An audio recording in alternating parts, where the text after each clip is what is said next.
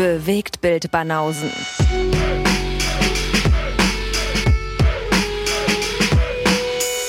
Filme, Kino und Serien, bis ihr kotzt.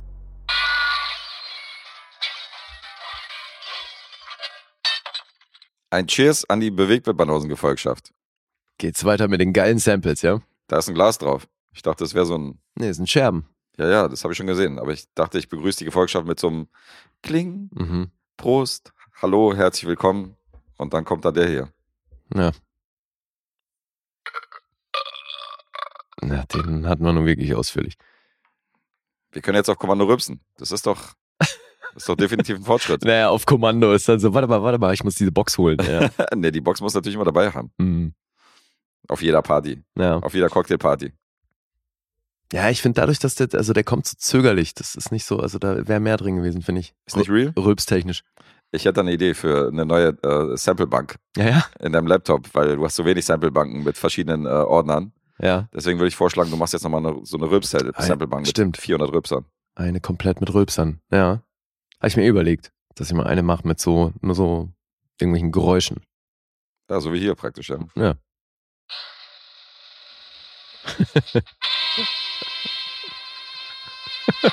Spektakuläre Einleitung. Total.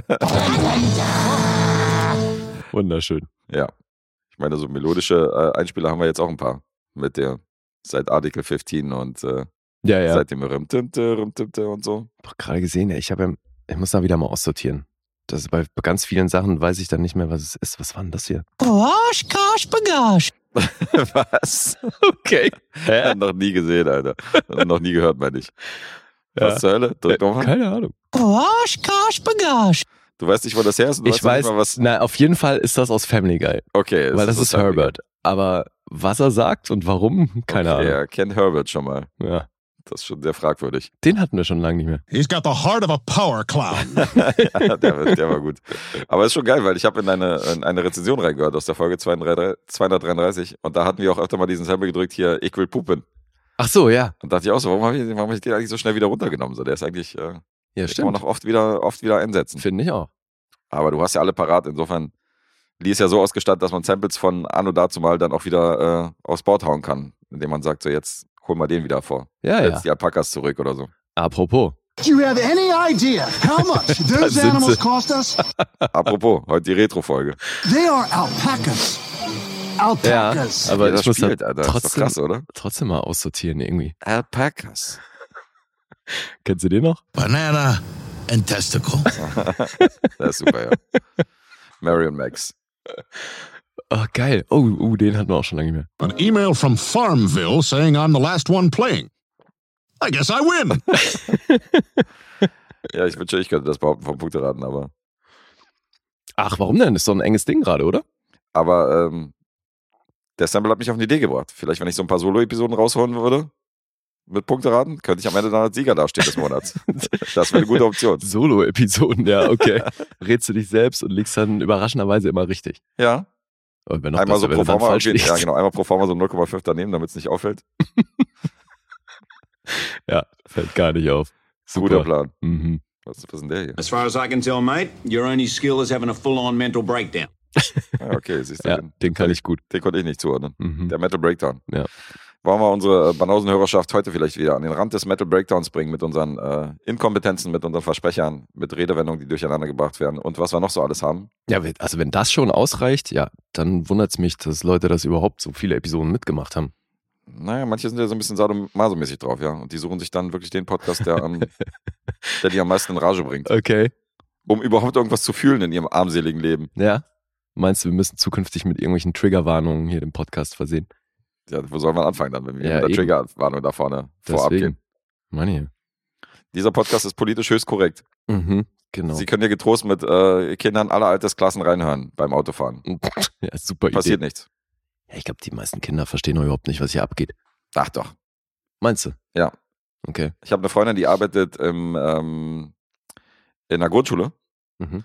Und die hat gesagt, dass in der ersten Klasse, in der ersten Klasse wohlgemerkt, kam ein Kind mit Internetpornos und hat anderen zwei Kindern irgendwie diese Internetpornos gezeigt. So. Oh shit. Die wurden auch direkt zum Direktor zitiert. Die sind halt, Alter, die sind sieben oder so, acht oh oder so. mein Gott.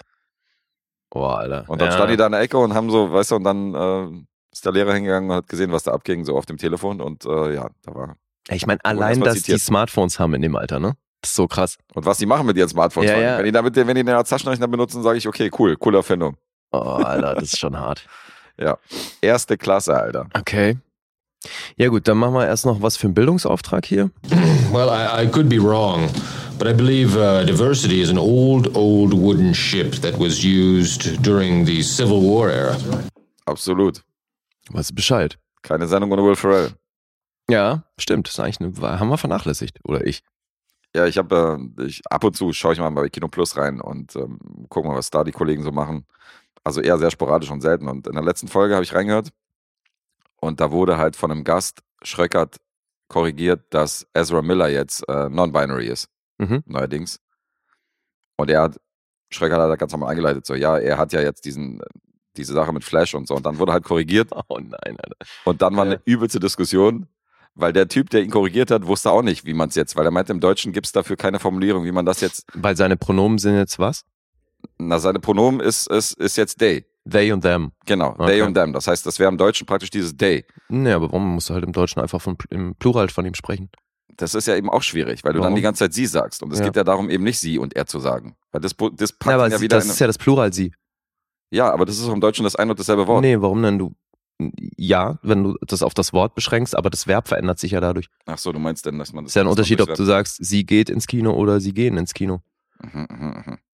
Aber ja, habe ich auch oft tatsächlich. Man muss schon ein bisschen Ähm, überlegen. Auf jeden das Fall. ist, das funktioniert, also es gibt Bereiche, wo es schlichtweg nicht funktioniert in der Übersetzung. Mhm. Ja, Das ist es eben. ist tricky. Weil da ist die deutsche Sprache halt ein bisschen im Weg und da gibt es halt keine, keine normale Lösung. Ja, aber jetzt in dem Fall wäre es kein Problem. Okay. Aber ich hatte halt auch schon Fälle, wo du, ähm, wo die Pronomen eben nicht they und them sind, sondern him und them. Also dass dann im, im Singular von him gesprochen wird und im, im Okay, jetzt wird's kompliziert. ja. Und dann? Sag mal was. Ey, da, vergiss es, das kriegst du eben, solche Sachen kriegst du auf Deutsch halt nicht hin. Und das ist es eben. Aber jetzt mal- in der, bei, in der Ezra- Ezra Millers Fall ist es ja dann einfach, finde ich. Die haben sich dann jedenfalls zwei, drei Minuten so einen abgestottert und dann äh, war der Kompromiss halt, dass er die ganze Zeit nur Ezra Miller gesagt hat. Ezra Miller hat das gemacht und Ezra Miller meinte dann das Ja. und das und so. Ich dann dachte, ja, okay, das geht auch, aber Klar, es geht auch. wahrscheinlich nicht Sinn der Sache. Versuchen da den, äh, den Titel zu vermeiden. Also es ist kompliziert. Es ist it's complicated. Ja, aber ich finde, man kann schon versuchen, dem möglichst nahe zu kommen. Ja. Ist natürlich nicht immer einfach. Aber hey, also manche Namen sind ja auch schon nicht einfach. Ja, das stimmt. kann man mit den Pronomen ja auch noch ein bisschen Schwierigkeiten hinzufügen. Kennen wir ja auch. Deutsche Sprache, schwere Sprache. Ja, ja, Ja. total. So ist das. Ja. Ähm, wollen wir mal erwähnen, was wir in der Sonntagsepisode für die Supporter denn so rezensiert haben? Vielleicht ist das für den einen oder anderen interessant, der sagt, hm, habe ich Bock, mal zu hören, was die Jungs darüber gesagt haben. Ja, da hatten wir Classic Dave am Start. Classic Dave am Start, richtig. Ja. Yes. Und ich habe schon wieder komplett vergessen, worüber wir gesprochen haben. Äh, du hast über Inside Man gesprochen, Oh ja. Mhm. die Serie. Ich habe über Home gesprochen, ein kleiner Film und das Langfilmdebüt von Franka Potente. Dave hat House Party mitgebracht. Ach du Scheiße, stimmt. Wohlgemerkt die neue Version. Ach du Scheiße. Die neue Version von House Party. Ja. Du Mhm. musst das hier neutral verpacken. Dass man nicht weiß, wie dieser Film letztendlich ist. So, Ach so, ja. Die Leute sollen ja einschalten, um zu wissen, ah, ich wollte mal wissen, ob der gut oder schlecht ist. Wenn du schon ach, die, ach du Scheiße sagst, wenn die ihn aussprechen, Mhm. das ist schon zu viel Vorstellung. Naja, stimmt. Das ist ein bisschen viel verraten. Ja. Ja, sorry. Aber der gemeinsame Film holt alles wieder raus, selbst wenn ihr wisst, dass äh, House Party ein ziemlich bescheidener Film ist. Mhm. Wir haben nicht über Blue Velvet geredet. Oh ja. Ein David Lynch-Klassiker und eine Erstsichtung für Lee. Das Was ist wahr. Auch immer sehr interessant ist, wenn einer von uns den Film als erstes sieht und die anderen den noch ähm, aus Jugendtagen kennen. Mhm. Das sorgt auch immer, und da haben wir, glaube ich, 50 Minuten oder so drüber geredet. Also war eine Ja. sehr ausschweifende äh, Rezension. Und ich glaube auch die, wir hatten ja die letzte Folge mit Dave, wo wir die gleiche Konstellation hatten. Mhm. Ein gemeinsamer Film, drei äh, Filme, jeder für sich. Genau, ja. Und die Support-Episode ging länger. Stimmt. Ein paar Minuten Dauer. länger, Ja. Ja. Ja. Da hatte man trotzdem längeren Spielspaß. Ja, Ja, gibt's nochmal zusätzlichen Stoff für die, die den Hals nicht voll kriegen und uns supporten wollen. Das Wer Lust könnt hat. ihr checken auf Patreon und Steady. genau. Auf mehr Deep Throat, bitteschön. Patreon und Steady. Mhm. Gerne. Da gibt's also die längeren Episoden. Ja, ist nicht immer so, aber manchmal eben schon. Manchmal abgefahren. schon, ja. Das variiert ab und zu. Tja, Alright. ist ein bisschen das hier. So what are we doing? Improvising. Improvise sowieso. Immer. Darauf sind wir äh, spezialisiert. Mhm. On the fly irgendeine Scheiße äh, umzuschmeißen oder Ja, ja, deswegen ist ja auch, also dieser Ansatz, ich meine, also uns mit Kino Plus zu vergleichen, ist eh ein Witz, aber wir könnten das überhaupt nicht in dem Ausmaß durchziehen. So eine Political Correctness, Ja, ja. das kollidiert mit unserem Konzept. Aber wir haben auch so ein paar Hörer, die mögen das ja an uns, dass wir da nicht so, dass wir da nicht so super äh, politisch korrekt unterwegs sind. nee. Ist halt der hier. I'm telling you, it's the Turks every time. Eben. Und wenn ein Film ein Hurensohn-Film ist, dann muss er eben auch mal als Hurensohn-Film betitelt werden. So, was soll das? Eben. Oder der hier. That's right. The Russians are doing shit again. Richtig. Mal sind es die Russians, mal sind es die ja hier Filme-Boys. Ja. Man muss auch mal irgendwie, äh, man muss auch mal beleidigen, wenn irgendwo eine Beleidigung fällig ist. Ist also purer Zufall, wenn wir mal politisch korrekt sind. Das Ein- ist ja, das ist mehr ein Zufallstreffer. In der Regel Wenn wir zufällig mal irgendwo zwischendurch gendern, dann war das aus Versehen. Ja, eben. Normal ist es so. I am Optimus Hate Crime. Ja. Heute wirklich best auf der Classic Samples, ey. Sehr geil. Ja, wirklich. Ein paar schöne alte Samples hier ausgegraben. Bin gespannt, was da noch kommt. Mhm. Gut, während du mal guckst, was wir noch an Samples drücken können, äh, fange ich mal mit der ersten Rezension an. Und ähm, steige in dieser 257. Episode ein mit einer Frage an dich. Was haben Cher, Al McPherson, Diana Ross, Raquel Welch, rest in peace, Sylvia Christel, Natalie Wood, Vivian Lee, Claudia Cardinale, Princess Margaret, Maria Callas, Jane Fonda, Julie Christie, Brigitte Bardot, Goldie Hawn, Liv Ullmann, Melanie Griffith, Diane Keaton, Kelly McGillis, Isabella Gianni und Madonna gemeinsam. Mm, Ich glaube, es sind alle Hetero-Frauen. Ja, kannst du auch recht haben und sind doch alles prominente Frauen, mehr oder weniger. Mhm. Aber ähm, das ist nicht die Gemeinsamkeit, die ich suche. Und auch binär, wenn wir es gerade davon hatten. Ja, aber es hat ein bisschen was mit dem Oder bei, Hetero- wobei bei Cher bin ich mir langsam nicht mehr sicher. Ja, stimmt. Ja, okay. Na gut, die sah schon immer ein bisschen äh, repariert aus. repariert. Die hat doch mal in diesem Okay. Maske-Film mitgespielt, ey. Ja, Dass sie Mann. dann irgendwann ein paar Jahre später genauso aussah, Alter, wie dieses. Äh, Da war doch Sohn, auch Laura Dern. Wie er so in dem Film. Stimmt, hat auch Laura dann mitgespielt, ja. Ja, st- stimmt, irgendwann hat sie sich optisch dem etwas genähert. Total, Ja. ja. Nee, aber dieses Hetero war schon nicht schlecht, weil ähm, es hat was mit einer bestimmten Dating-History zu tun, diese ganzen Damen. Ach komm, die waren alle mit Sean Penn zusammen. Ah, das, was, das war auch ein ziemlicher Player. Dennis Rodman. Nein? Dennis Rodman war mit Brigitte Bardot zusammen. Entschuldigung. Und Princess Margaret. Hast du zugehört, Junge? Stimmt, du bist ja relativ weit zurückgegangen. Alter, Dann, äh, wahrscheinlich hier Ihmchen, ähm, na, wie heißt er denn, der schwere Nöter Ja. vorm Herrn. Ja? Äh, Warren Beatty. Ja, jetzt hat er ihn, genau. Sie alle tauchen auf in der Dating History von Warren Beatty und der ist Hauptrolle in meinem Film, den ich jetzt bringe. Mhm. Und ähm, das ist ein Film aus dem Jahre 1975 mit dem Namen Shampoo. Oh, du hast Shampoo geguckt. Ich habe Shampoo geguckt zum ersten Mal und er spielt genau diesen Flachleger, wie er privat auch war. Er spielt nämlich George Roundy. Und George Roundy ist in dem Fall kein Schauspieler in dem Film, sondern er ist ein Hairdresser, ein Friseur. Alter, echt, Isabel Adjani hat er auch gebumst? Ey, das ist ja krass. Ja, ja, was für Also, Namen der ist wirklich gut rumgekommen. Der war wirklich krass unterwegs, also die ganze Filmgeschichte. Allein schon, wenn du sagst, so, du hast Claudia Diana Cardinale, Brigitte? Bardot und äh, Natalie Wood irgendwie flachgelegt, bis Anne McPherson, Diana Ross, also so, so ein Muster ist da auf jeden Fall nicht zu erkennen. Er ist so ein bisschen, ach Mann, wie heißt die tätowierte Hackfresse? Ach so, du meinst hier Pete Davidson? Ja, er ist der Pete Davidson ja, seiner stimmt. Zeit. Pete Davidson, ja. genau. Wobei, da muss er, Pete Davidson muss da noch ein bisschen. Da muss er noch ein bisschen sein Game up, Ja, upsteppen, ja, das reicht noch nicht. Okay, er spielt einen Hairdresser. Er spielt einen Hairdresser. In Beverly Hills tätig, in einem Friseurgeschäft, was nicht ihm gehört und das gefällt ihm nicht so und kriegt sich auch öfter mal in die Haare mit dem Chef.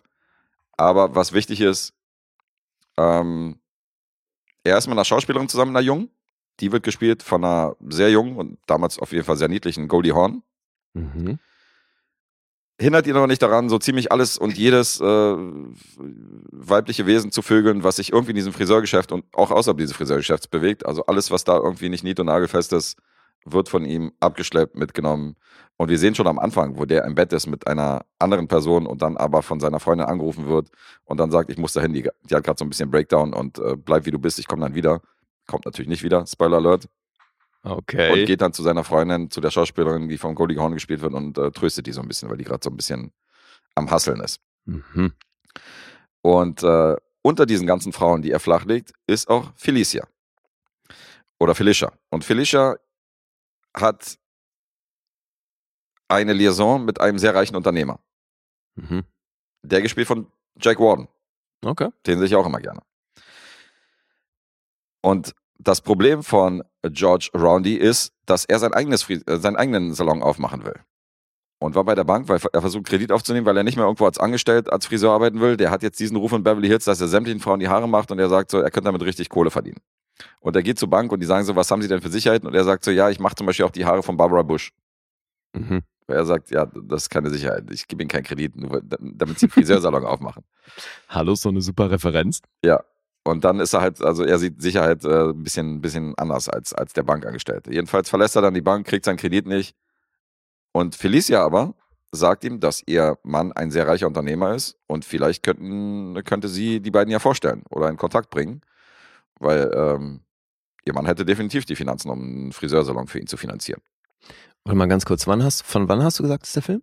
75. 75. Und da war Barbara Bush schon irgendwie Die war äh, noch nicht, also ein Name? äh, George Bush war natürlich noch nicht in einer, in einer äh, Präsident, aber ich kann mir vorstellen, Die dass sie halt so. Senator oder sowas. Ja, ich kann mir schon, schon vorstellen, dass sie in der Politik unterwegs war, Ja. dass sie irgendwie eine Senatorfrau ist oder. Nee, hatte mich gerade nur Lokal, gewundert, dass ja. sie da schon so ein Name ist. Oder Hab ich mich dass auch man gefragt. damit irgendwie flexen kann. Habe ich mich auch gefragt, aber dachte so, ja gut, die werden ja nicht gleich von 0 auf 100 dann Präsidenten, sondern haben ja vorher schon politisch irgendwie so da.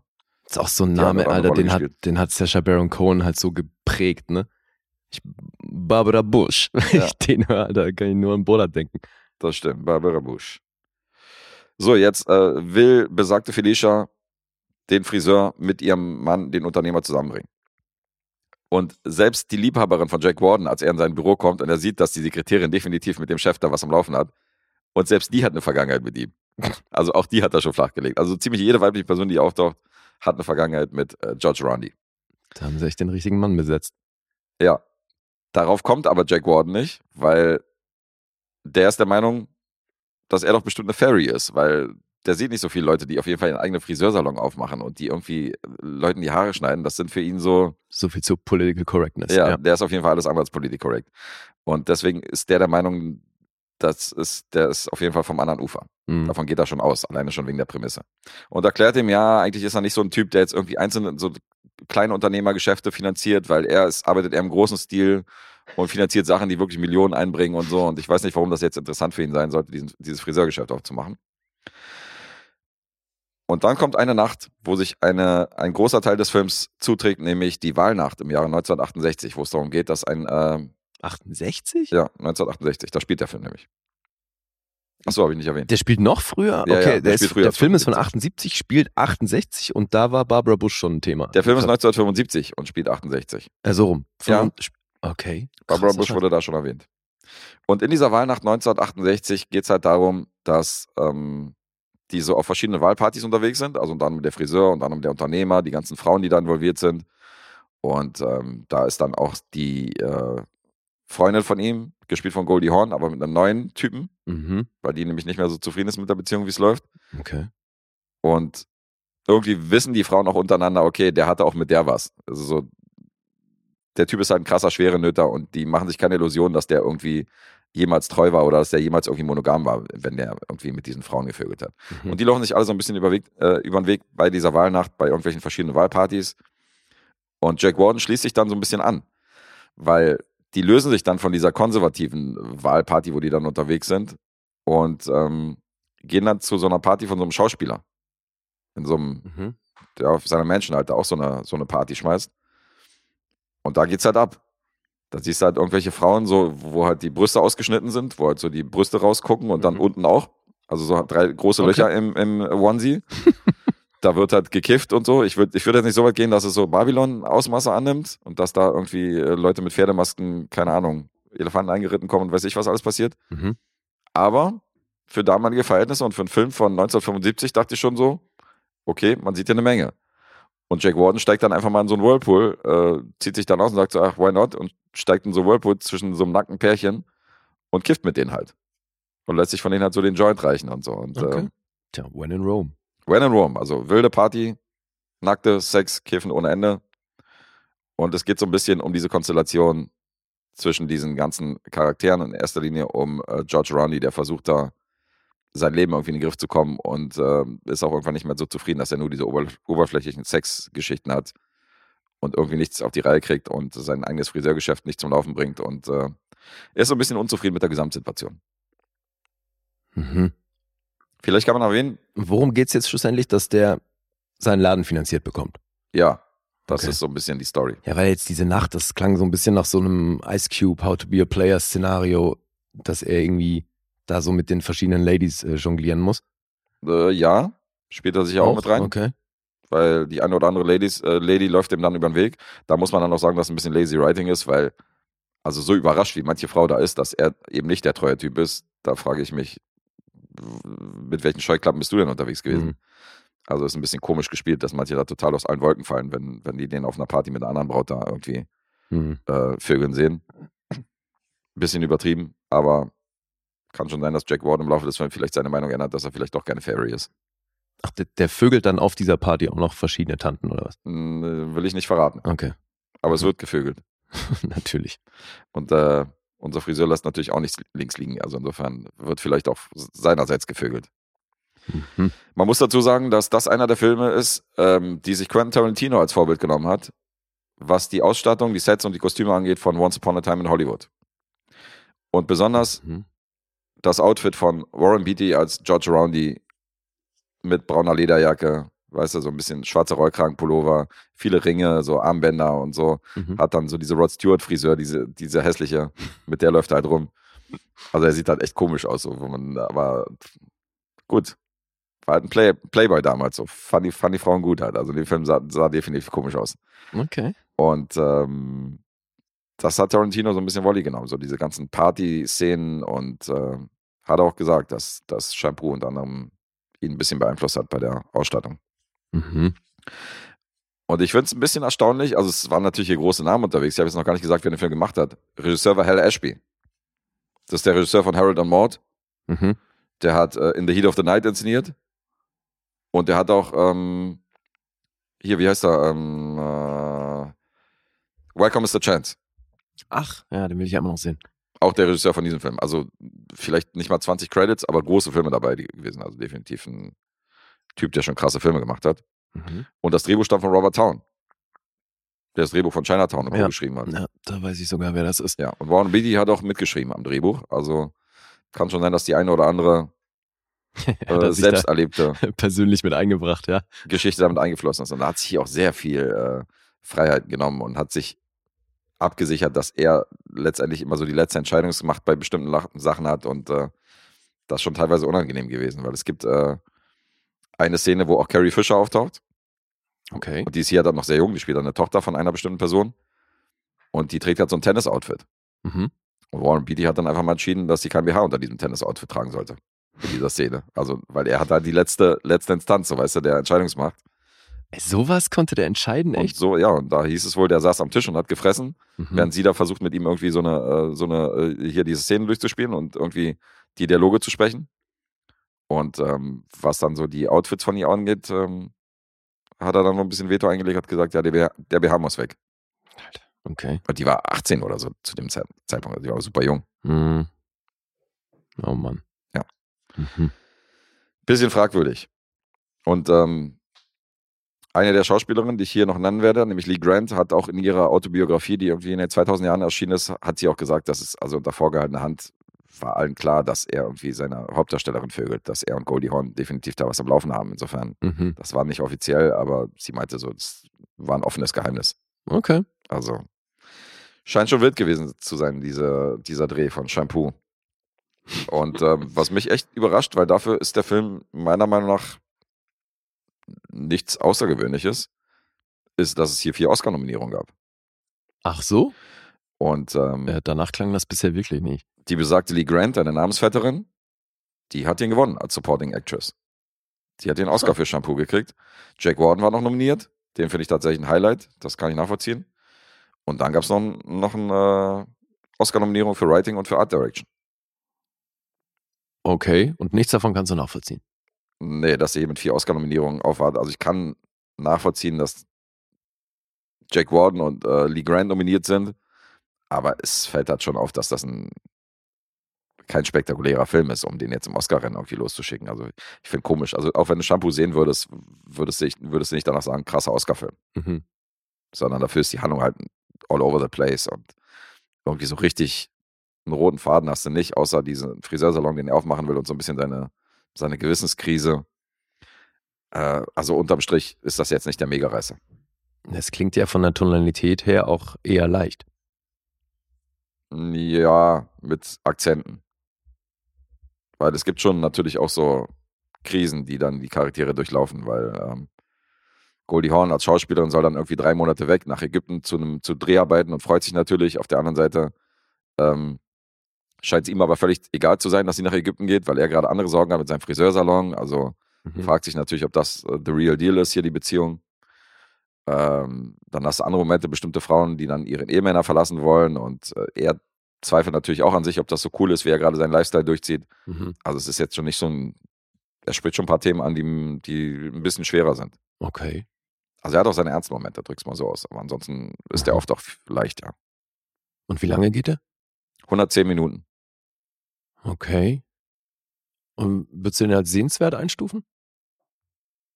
Das ist eher einer von der Warte, wo man sagt, wenn man jetzt hier irgendwelche Schauspielbiografien durchgeht, dann äh, kann man den mal auf der Checkliste abhaken oder man kann den machen.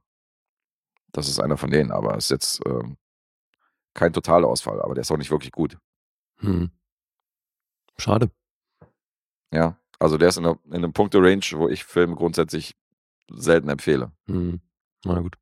Es sei denn, einer kommt und sagt, hast du vielleicht einen Film, der in den 60ern spielt und wo einer seinen eigenen Friseursalon aufmachen will? Und der ist aber ziemlicher, als ziemlicher Player unterwegs, wird da manchmal als Schuhe gehalten, weil er halt, äh, äh, weil er halt einen Friseursalon aufmachen will. Und dann sage ich, ich habe genau den Film für dich. Guck Shampoo. Mhm. Und danach. Hairspray. Okay. Ja, Shampoo, äh, 1975, 110 Minuten, Punkte. IMDb 6,4. Wir haben einen Metascore von äh, 65, 65. Rotten Tomatoes 6,6 von den Kritikern und 3,3 gibt es vom Publikum. Letterboxd ist hier noch bei einer 3,4. Mhm. Ich sag, Zahlen. du bist bei 6,5. Das ist leider nur eine 6 geworden. Mhm. Das war auch mein Schwanken, ob der noch eine 6,5 kriegen sollte. Aber äh, meine Highlights um Jack Warden rum und Co. haben dann echt nicht für diesen halben Punkt gereicht, sondern ich habe mich dann für eine 6 entschieden. Hm. Okay. Klingt ja nicht so geil. Ja, das ist einer aus der Schublade. Kann man sich angucken, kann man sich aber auch klemmen. Wie so Naja. oft. Ja, aber ich meine, mit dem ganzen Line-Up hier, Ja. das klingt ja so, als wären das so ein bisschen die Schauwerte. Ja, Und wir haben ja eine Schauspiel, einen Schauspiel-Oscar in dem Film, insofern. Nein, schon das. Ja, gut, wenn du jeden Film gucken willst, wo es eine Schauspiel, einen Schauspiel-Oscar für gab, da hast du auf jeden Fall noch was vor. Apropos Schauspiel-Oscar, da habe ich mir noch einen aktuellen Film angeguckt, wo Okay. ich nochmal die Punkte nachreichen äh, kann. Ich habe mir nämlich, äh, ich habe mir nämlich mal angeguckt, ob die Schauspielnominierung von unserem Kumpel Brian Tyree Henry klar geht. Ach, Und habe. Causeway gesehen. Mhm. Und habe mir dann eine Rezension auch nochmal angehört danach. Das, Mhm. Da, da habe ich nämlich die Samples von Ich will Puppen und so gehört. Das war diese Geschichte. Ach so. Und äh, ich gehe da relativ konform. Ist ein guter Film. Ist ja ein A24-Ding. Mhm. Nicht abgedreht wie andere Filme, aber das hast du, glaube ich, auch erwähnt in der Rezension. Äh, ich war nicht ganz bei den 8,5, die du hier äh, präsentiert hast. Ich bin bei einer 7,5. Mhm. Aber es ist ein sehenswerter Film und äh, ausgezeichnet gespielt auch von Jennifer Lawrence. Da hätte mich jetzt eine Oscar-Nominierung auch nicht gewundert. Ja, finde ich auch. Ist ein bisschen ungerecht, dass er, also die spielen beide super. Ja, gut, das wäre halt das, das Ding ist, er ist ja, wobei, nee, er ist für Hauptrolle, nee, er ist für Nebenrolle nominiert. Er ist für Nebenrolle Ja, nominiert. eben, und sie hättest du halt für Hauptrolle nominiert. Achso, sie werden müssen. am Hauptrollen. Ja, gut. Und ich glaube, da ist einfach die Konkurrenz zu groß. ja, da ist dann wieder diese Politik-Ding. Hm. Ja. Ja. wobei ich finde jetzt, also auch bei seiner Performance, er macht das super, Mhm. aber ist das eine Oscar-Rolle? Also sagen wir so, Also- was seine Filmografie angeht, ist es wahrscheinlich seine Oscar-Rolle. Weißt du, weil dass ich ihn so leise in so einem, in so einem sehr subtilen Film hab spielen sehen, der macht ja schon eine Menge. Das ist schon ja, so sein, aber also sein mir würden jetzt zum Beispiel einzelne Folgen Atlanta einfallen, wo ich finde, da hat er schauspielerisch mehr gezeigt. Mhm. Aber also klar, die kommen natürlich nicht für einen Oscar in Frage. Nee, bisher nicht. Nee. Wir nominieren die Folge 3 der Season 4 von Atlanta für Oscar. Nee, da Hat er da eigentlich schon mal einen Emmy bekommen? Müsste schon, ne? Ja, er war auf jeden Fall schon mal in Ja, diesem mehrfach in nominiert. das auf Preisrennen war er schon ja. unterwegs, definitiv. Ja. Naja, nee, der ist schon gut. Hast du die Ich durchgeguckt auch für den. Atlanta? Ja. Mhm. Da Haben fehlt mir wir- noch die letzte Staffel. Aber über die haben wir schon gesprochen, oder? Du hast drüber geredet. Ja, ich glaube auch, ja. Ja. Bin gar nicht sicher, aber ja. Glaube schon. So, gut. Ja, Twin Peaks for Black People. Auch nicht schlecht. Also auf die eine Folge trifft das auf jeden Fall zu. Ja, Diese gibt's eine einen- Lynch-Folge mit dem, wo die dann so auf Michael Jackson treffen, auf diesen Michael Jackson-Verschnitt. ey. Ja, ja, ja. Die war auf jeden, das war auch wieder so eine Folge, die komplett aus der ja völlig. Tonalität raussticht. Gibt's ja bei Atlanta öfter mal. Mhm. Ach, die letzte Staffel hast du noch nicht gesehen? Nee?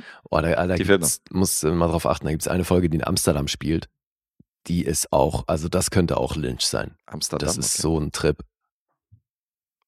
Interesting. Ja. Aber die Folge in Deutschland fand ich natürlich auch sehr erfrischend, Mhm. wo die dann so diese bayerischen Klischees äh, Volley nehmen. Alter, wir haben mit Atlanta noch nicht geredet übrigens. Ach so? Ja. Oh, okay. Ja, dann machen wir das doch vielleicht, wenn du die zu Ende geguckt hast. Das können wir sicher machen. Dann machen wir mal noch so gemeinsame Re Serienrezensionen. Mhm. Das ist ein guter Plan. Alright. Gut. Passt sehr gut, weil dann spreche ich jetzt über eine Serie. Mhm. Die ist. Warte, warte. Ja. Okay. Jetzt mache ich wie Dave. Ich entferne einfach den Applaus ein bisschen. Großartig. So, jetzt. So, die Serie umfasst zwei Staffeln, a sechs Episoden, ist von BBC und Sky One und heißt Sick of It. Ging im Jahr 2018 los und dann eben zwei Staffeln. Hast du da was von gehört? Nee, Okay. erstmal nicht. Creator und auch einzige Autoren der Serie sind zwei Personen. Einmal Richard Yee und der andere ist Carl Pilkington. Pilkington, so rum. Okay. Den kennen wir nun wirklich. Auch wenn wir, glaube ich, über seine Sachen hier noch nicht wirklich gesprochen haben. Aber also ich weiß ja von dir, dass du da schon auch ein bisschen was gesehen hast. Und der Typ ist natürlich, wenn man so Ricky Gervais und ähm, Lives to Short. Stephen Merchant Mhm. kennt und ihr schaffen, ja, dann ist man auf Carl Pilkington auch schon mal gestoßen, weil so An Idiot Abroad und diese, naja, das sind ja fast schon Doku-Reihen eigentlich, aber ist ja schon auch immer sehr speziell mit ihm. Mhm. Ja, und der hat, hat ja auch die eine oder andere fiktionale Serie gedreht und das ist aber eben eine der wenigen von ihm. Interessant finde ich ja, dass Richard Yee mit seinen zwei Credits als Autor und Creator, ähm, dass der Off the Record gemacht hat. Ach. Abgefahren. Ja, über die haben wir ja schon gesprochen. Na, und jetzt haben die zusammen Sick of It gemacht. Richard Yee hat dann auch bei allen, Regies, ähm, bei allen Folgen Regie geführt. Und der hat auch schon eben komplett An Idiot Abroad gemacht, wovon es ja auch zwei Staffeln gab. Äh, The Morning of Life, weiß nicht, ob du das mal gesehen hast. Mhm. Das ist auch mit Karl. Und da geht's in jeder Episode um so große Themen wie Liebe oder so. Da hat dann jede Episode hat irgendwie ein so ein fast schon philosophisches Thema. Mhm. Und das ist natürlich eben, wenn man den Herrn Pilkington kennt, ist das ja eh schon recht witzig im Ansatz, weil er ist ja schon relativ bekannt dafür, dass er so ein bisschen einfach gestrickt ist und Ja.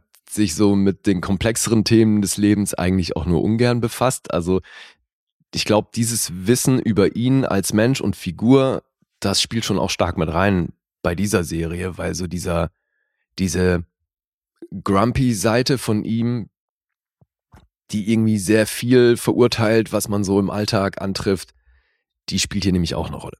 Mhm. Weil bei Sick of It geht's um Karl, also Karl Pilkington spielt auch eine Figur namens Karl. Der ist Taxifahrer in London. Und der struggelt so ein bisschen, weil dieser Job nicht ausreichend Geld reinbringt und hat gerade eine, eine Trennung hinter sich, die ihn in eine ziemliche Depres- Depression geschossen hat. Und der wird begleitet von einem alter Ego. Das ist so ein bisschen wie der Teufel, der auf der Schulter sitzt Mhm. sehen wir dann in vielen Situationen in dieser Serie neben Karl noch quasi die dunkle Seite von Karl, die nur er sieht. Er führt also permanent innere Dialoge mit seiner dunklen Seite, der ihn dann halt in sämtlichen Situationen irgendwie ja, unaufgefordert seine Meinung drückt. Das heißt, wenn er dann irgendwie im Taxi sitzt, irgendein nerviger Fahrgast und dann taucht halt plötzlich der dunkle Karl auf der Beifahrerseite auf und textet halt den Taxifahrer, also Karl, zu und sagt also, sag mal, jetzt, jetzt mach dir doch endlich eine Ansage, schmeiß dir doch endlich raus, was ist denn los mit dir und so, glaubst du, so, so kommst du weiter oder was? Du bist eh schon, die, hast eh schon den beschissensten Tag und und und und redet halt so konstant auf ihn ein. Und das ist inszeniert von wegen, dass er neben sich selbst sitzt und. Ja, genau. Okay. Er- Und nur er sieht den, Ja, okay, verstehe. aber hin und wieder antwortet er den mal eben auch und dann hast du halt so Situationen, wo dann eben umstehende Leute oder so fühlen sich halt angesprochen, weil sie nicht wissen, mit wem er redet. Mhm. Ja, und das ist eben so diese mürrische und dann doch schon auch echt recht menschenfeindliche innere Stimme, die halt ausspricht, was er wirklich denkt. Mhm. Und das ist einerseits ganz cool. Für meinen Geschmack hat sich das aber wahnsinnig schnell totgetreten. Weil der Witz ist halt relativ schnell verflogen, finde ich. Okay. Weil natürlich bei sämtlichen Situationen, in die er gerät, die natürlich schon auch ein bisschen forciert und konstruiert sind, ist dann halt klar, dass dann er wieder auftaucht und eben dann seinen Senf dazu gibt. Ist auch egal, ob der da jetzt eben tagsüber im, am Taxifahren ist oder dann irgendwie mal bei sich in der Wohnung, weil er mm, Verdauungsprobleme hat, dann ständig auf dem Klo sitzt und dann mm, der andere Karl neben ihm steht und ihm erklärt, wie er jetzt äh, richtig kacken muss. Okay, also es wechseln die Szenerien, aber der Witz ist derselbe. Ja. Mhm. Mm, Ja, und das ist halt so ein bisschen, wie gesagt, das hat nicht wirklich den Charme, dass ich da Bock hatte, mehr von zu sehen, weil ich habe es nach einer Staffel auch gelassen. Ich fand das irgendwie ganz okay, aber unterm Strich, gemessen an den Sachen, die ich davor von ihm gesehen habe, war das schon so ein bisschen eine Enttäuschung. Mhm. Ja, ist eigentlich ein lustiger Typ. Ja. Und also gerade so An Idiot Abroad äh, sind für mich klare zehn Punkte, Alter. Das, das ist so sensationell. Mhm. Und da kann das hier halt nicht mithalten. Ist, auch wenn es schwer vergleichbar ist, weil das, das hier ist ja klar Fiction. Mhm. Das andere ist natürlich irgendwo Reality-Fernsehen. Ja, klar. Aber das, was Carl Pilkington ausmacht im Kern, ist, hier wird in beiden Sachen gleich bedient. Mhm. Weißt du, dass er halt jemand ist, wenn du den in irgendwie eine Situation äh, schmeißt, wo Dinge passieren, die er nicht kennt und die er nicht gewohnt ist und so, dann ist er halt auch schnell genervt und äh, bringt das eben auch zum Ausdruck. Ja. Und so ist das hier auch. Ja. Anscheinend war für die beiden, also für Pilkington und Richard Yee, war die Inspiration für diese Serie war Louis Ach, Louis C.K. Mhm. von Louis C.K., die ja 2010 anfing und dann, wie viele Staffeln gab's da? Fünf oder sechs? Mhm, sieben, glaube ich. Sieben sogar? Mhm. Okay. Ich meine, die hat sich ja schon auch stark verändert im Verlauf der Serie, finde ich. Mhm. Deswegen Ist deeper geworden. finde ich auch, ja. Und die Tonalität hat sich da schon am Anfang so folgenweise auch immer verändert, finde ich. Oder es gab so einzelne Folgen, die plötzlich super düster waren in der Tonalität und dann hat sich das aber auch hinten raus über die Staffeln äh, weiter verändert, finde ich. Mhm. Am Anfang hatte das noch sehr klar einen Comedy-Touch. Und der Drama, ich finde, die Drama-Komponente wurde irgendwie immer größer Mhm. und das, ja, hat Stimmt sich so ein bisschen verschoben. Und hier, äh, klar, ist auch hier der Ansatz Comedy und die Tonalität ist eher leicht. Und wenn ich es nicht gelesen hätte, wäre mir die Inspiration jetzt von Louis jetzt nicht aufgefallen. Mhm. Deswegen finde ich, es hat schon was Eigenes, aber wie gesagt, unterm Strich mh, nicht wirklich geil. Schade. Ja, total. Ja, mehr kann ich dazu auch nicht sagen. Komme ich mal zu den Zahlen. 7,4 gibt's auf IMDb, kein Metascore. Auf Rotten Tomatoes nur vom Publikum eine Wertung. Die liegt allerdings bei 100% mit euphorischen 4,8 von 5. Und das war's schon an Zahlen. Mhm. So, und jetzt du. Aber ich habe das schon richtig rausgehört, dass schon der eine oder andere amüsante Moment ist schon, ist schon dabei. Die ist nur im direkten Vergleich zu den anderen Serien jetzt Genau. am Abspielen. Das, ist, jetzt keine Gurke. guckbar. Und ich kann mir auch vorstellen, dass wenn Leute gar keinen Bezug zu ihm haben, dass sie das wahrscheinlich ein bisschen besser finden. Für Mhm. mich war es halt wirklich nur im direkten Vergleich so ein bisschen underwhelming. Und eben so, dass ich mir dachte, ja, da brauche ich keine zweite Staffel von sehen, weil irgendwie so nach der ersten mit den sechs Episoden, glaube ich, kapiert zu haben, was hier geht. Mhm. 5,5. Sechs, immerhin noch. Ah, du. das sind dann, glaube ich, auch so ein paar Sympathiepunkte für den Herrn Pilkington. Habe ich überlegt, natürlich. Hast du An Idiot Abroad eigentlich gesehen? Nee, die kenne ich nicht. Ach, okay. Das musst du echt mal gucken, Alter. Das ist sensationell. Ja, wenn du sagst 10 Punkte, dann bin ich. Bin ich Ja, weil da wird er ja von, von Ricky Gervais und Stephen Merchant wird er ja immer in jeder Episode zu einem anderen Weltwunder geschickt. ja, und- da habe ich einen Trailer gesehen. Und Ja. er in fremden Kulturen ist der Hit, Alter. Wie der nicht drauf klarkommt, was in China abgeht und so. Und dann steht er halt vor, vor the Great Wall. ja. Und er so, I don't get it. What's the hype? Great Wall. It's more like an alright wall, isn't it? Okay. Ey, der Typ ist so eine Eins. Und das Geile ist, immer wenn getanzt wird, taut er so ein bisschen auf. Dann kann er voll was mit anfangen. Weil der wird dann da halt natürlich auch oft irgendwo hingeschickt, ne, wo sie dann so ein Programm für ihn zusammengestellt haben und der muss, muss auch immer was machen. Und wenn die Leute ihn dann irgendwie zum Tanzen auffordern, dann ist er am Start. Mhm. Weil sonst hat er halt auch nie auf irgendwas Bock. Findet das halt auch immer alles hammernervig und dann immer im Telefonkontakt mit Ricky Gervais halt nur am Auskotzen und denkt so, Mann, Alter, wo habt ihr mich hier hingeschickt? Was soll denn das alles? Und so. Und die lachen sich halt kaputt, weil sie es so feiern, wie genervt er ist von, von den einfachsten Dingen. Ja, also ne, Idiot Klingt lustig ist, ist eine klare Empfehlung, Alter, musst du gucken. Ist echt geil. Ja, seine Rolle in Derek war auch super. Hat diesen Dougie gespielt. Ja, siehst du, aber Derek war ja zum Beispiel auch sowas. Da war ich hart enttäuscht, Mhm. weil das gemessen an den Ricky Gervais Sachen, die ich davor gesehen habe, war, war das so ein bisschen nett bestenfalls. Aber das war so ein bisschen das Foreshadowing zu dieser äh, Serie, wo er auch mehrere Staffeln jetzt gebracht hat, wo es darum geht, dass er diese verstorbene Mhm. Frau hatte und so. Ja. Also er wollte wahrscheinlich dann ein bisschen weg von diesem nur schwarzen Humor, nur jetzt albern, Mhm. sondern halt so ein bisschen Emotionen reinbringen und so eine Mischung. Und damit hat aber Derek, glaube ich, so ein bisschen den Grundstein gelegt und das fand ich auch. Ja, weil Derek kam ja richtig gut an in der Kritik und Ja. ich hab's, ich habe zwei Folgen gesehen, also da auch wirklich zwei Anläufe genommen, weil ich dachte, das kann ja nicht wahr sein, was übersehe ich denn hier? Ah, okay. Nee, ich habe es durchgeguckt. Es gibt ja Ah, zwei ja? Staffeln und es Okay. gibt noch so ein Weihnachtsspecial. Mhm. Die habe ich tatsächlich alle Folgen gesehen, aber ähm, kommt schon nicht an andere, Pro andere, andere Projekte von ihm ran. definitiv. Das hat bei mir echt nicht gezündet. Mhm. Aber eben, da kam ich wahrscheinlich auch gerade von An Idiot Abroad. Ja, Äh, Life's Too. Short und sowas. Ja, ist ja. ja auch, Alter, hab ich mich bepisst, ey. Das fand ich so lustig, Mann. Warwick Davis, Ja, auch so geil Short, selbstironisch, Alter, diese Johnny Depp-Episode, ey. Ich konnte Ja, nicht die mehr. war mega in dem Hotelzimmer. Oh Oder mit Gott, Sting, ey, wo Sting da in ins diesem Theater Klo sitzt. geht. Ja, ja, Hammer. Unfassbar lustig. Ja, Lives to Shout ist geil. Da sind wir uns einig. Ja, und für mich spielt halt in Idiot Abroad in, in der gleichen Liga. Und dann war eben Derek so Okay. ziemlicher Dämpfer. Mhm. Fand das so, dachte so, okay, was ist jetzt los? Na gut, Naja. dann äh, Ja, so viel zu Sick of It. Und jetzt du wieder. ja, mache ich einen guten Übergang, würde ich mal sagen. Oh, jetzt bin ich gespannt. Ja, weil, aber im Gegensatz, es, äh, unterscheidet sich ein bisschen zu deinem gerade äh, vorgestellten Projekt, weil ich habe die erste Staffel nicht durchgehalten. Von der Serie, die ich jetzt vorstelle. Du rezensierst jetzt eine Serie, von der du nicht mal eine Staffel geguckt hast. Nee, das mache ich. Aber es ist auch nicht das erste Mal, dass ich das mache. Wenn du dich erinnerst, bei This Is Us habe ich auch nach der siebten Folge gesagt, so ich gucke jetzt nicht weiter. Stimmt, ja. Aber wir müssen, die, wir müssen die Zuschauer auch mal ein bisschen vorwarnen, wenn eine Serie wirklich so, eine, so ein komplett Reinfall ist, dass man sagt, so hier sollte man gar nicht erst rangehen.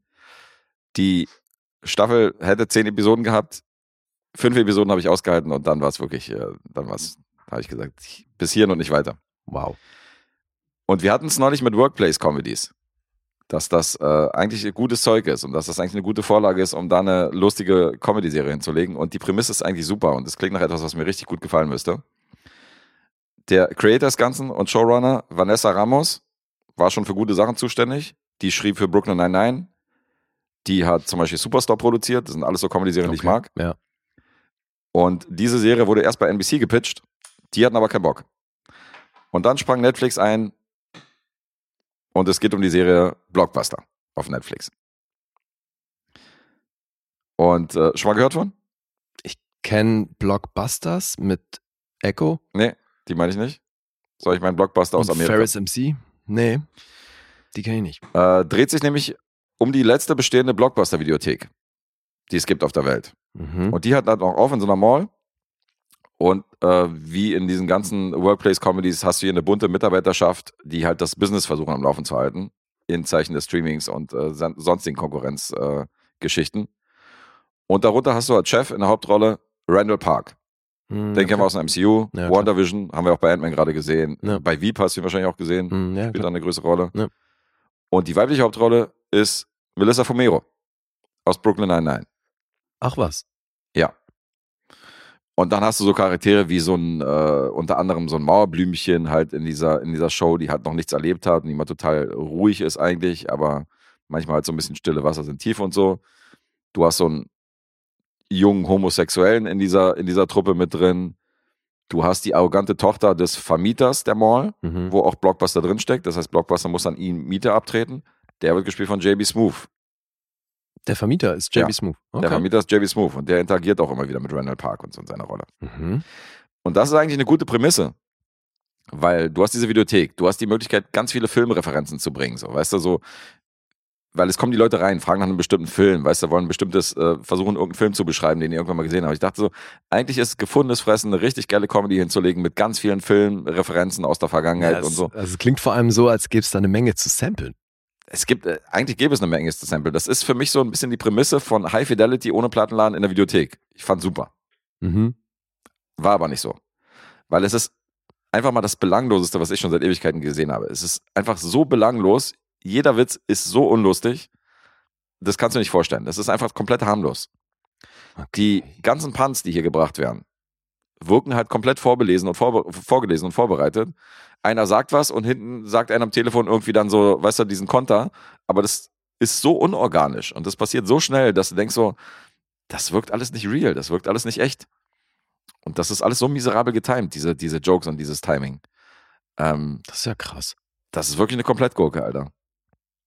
Ich habe auch dann nach der fünften Folge hab ich gesagt, okay, bis hier und nicht weiter. Und äh, Netflix hat auch einen Stecker gezogen, weil die kam nicht gut an. Und äh, die zweite Staffel, die so ein bisschen vage geplant war, die haben sie dann mal schnell begraben, haben gesagt, äh, das wird bei dieser ersten Staffel bleiben. Obwohl wohl am Ende von der zehnten Folge soll es wohl einen riesen Cliffhanger geben, Mhm. der demnach dann nicht aufgelöst wird. Ja, aber wenn was nicht gut ankommt bei Netflix, dann machen die das ja primär an den Klickzahlen fest, ne? Ja. Und die sind auch relativ schnell im Handeln und äh, reagieren. Das ist auf jeden Fall ein Korreliert das mit den Punkten dann Geschäft. auch? Wenn du sagst, die kamen nicht gut an, also hat die auch entsprechend schlechte Punkte? Hat sie ja. Okay. Ja, hat sie definitiv.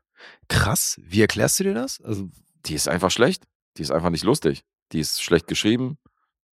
Diese ganzen Handlungsstränge, die hier äh, Folge für Folge irgendwie gezeigt werden, sind uninteressant. Die Charaktere, die in, die in der Blockbuster-Videothek arbeiten, sind langweilig.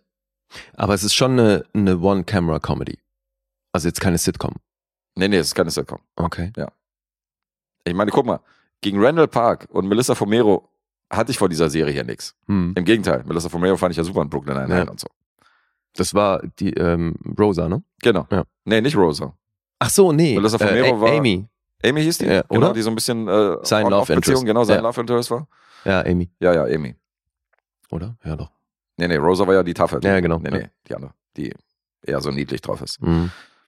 Äh, gegen die hatte ich nichts, aber Alter, Blockbuster hat echt dafür gesorgt, dass mir die beiden sogar auf den Sack gehen. Jetzt würde ich mir wahrscheinlich Brooklyn Nine-Nine die nächste Staffel angucken und äh, mit einem faden, faden Beigeschmack da reingehen. Dieser Randall Park, den finde ich auch richtig nervig. Und vorher fand ich den nicht nervig. Na, ich finde den ja auch am besten, wenn er so ein bisschen der, der Unsympath, oder äh, so, auch beim MCU ist er ja eher der Typ, der den Leuten eher auf den Keks geht, als dass Ja. sie sich wirklich freuen, wenn der irgendwo auftaucht.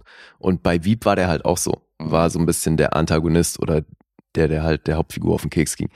Und ähm, da in, in solchen Figuren funktioniert er für mich gut. Hm, Ja. Aber ich habe halt Ja, bisher, seine, ja. also die Show, mit der er groß geworden ist, habe ich ja nie geguckt. Es war Fresh of the Boat. ne? Fresh of the Boat war sein Durchbruch, ja.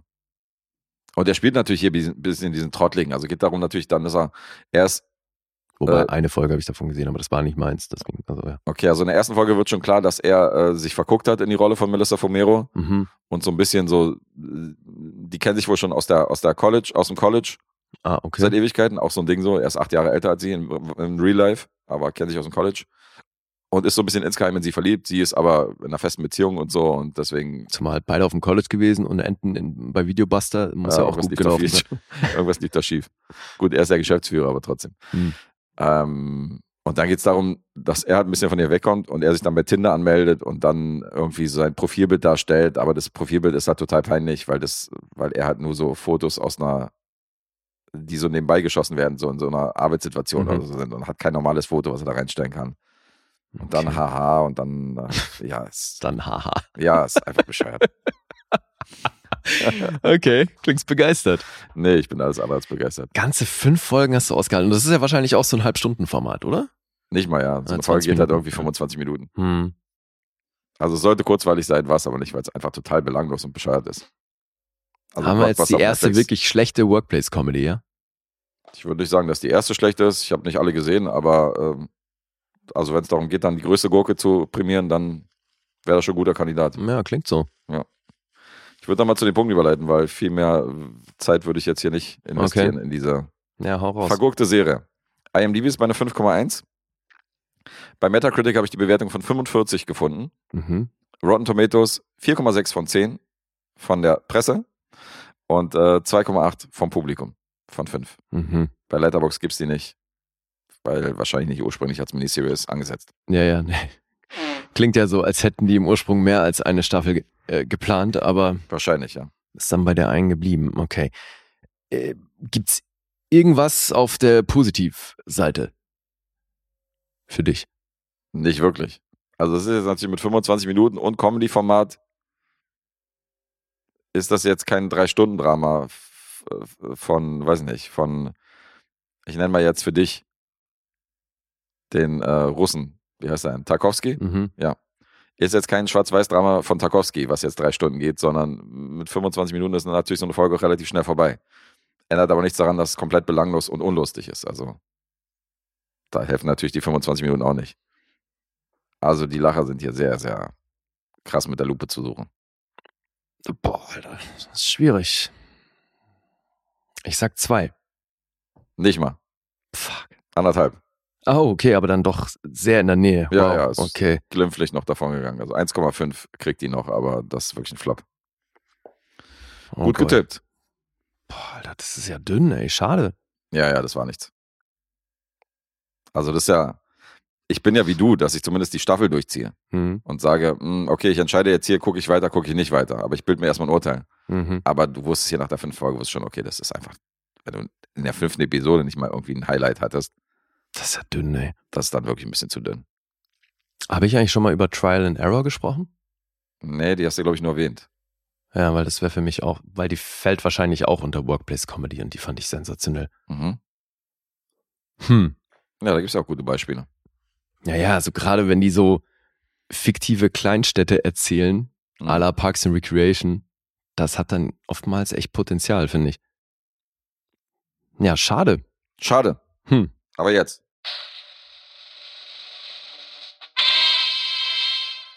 Meinst du jetzt wird Das ist echt hart. Das Ding Die klingt jetzt schon nicht mehr so richtig lebendig. Das war Dolby Surround Stereo Sound. Mhm. Jetzt du. Jetzt ich. Jetzt kann es ja nur besser werden. Ja. 1,5 Punkte sind zu toppen, mein Freund. Jetzt, jetzt wird's am besten, würde ich gleich mal Oder sagen. zu unterbieten. Pass auf. Mhm. Best of the best. Jetzt ist es soweit. Okay. Ich habe mir das gezogene Los von Amco angeguckt. Liebe Grüße dahin. Nice. Best of the Best aus dem Jahr 1989. Auf Deutsch heißt er logischerweise Karate Tiger 4. Best of the Best. Das ist so geil, Alter. Also ich habe jetzt nicht wahnsinnig ausführlich recherchiert, wie das dazu kam, dass die das in Deutschland mit in die Karate Tigerei gepackt haben.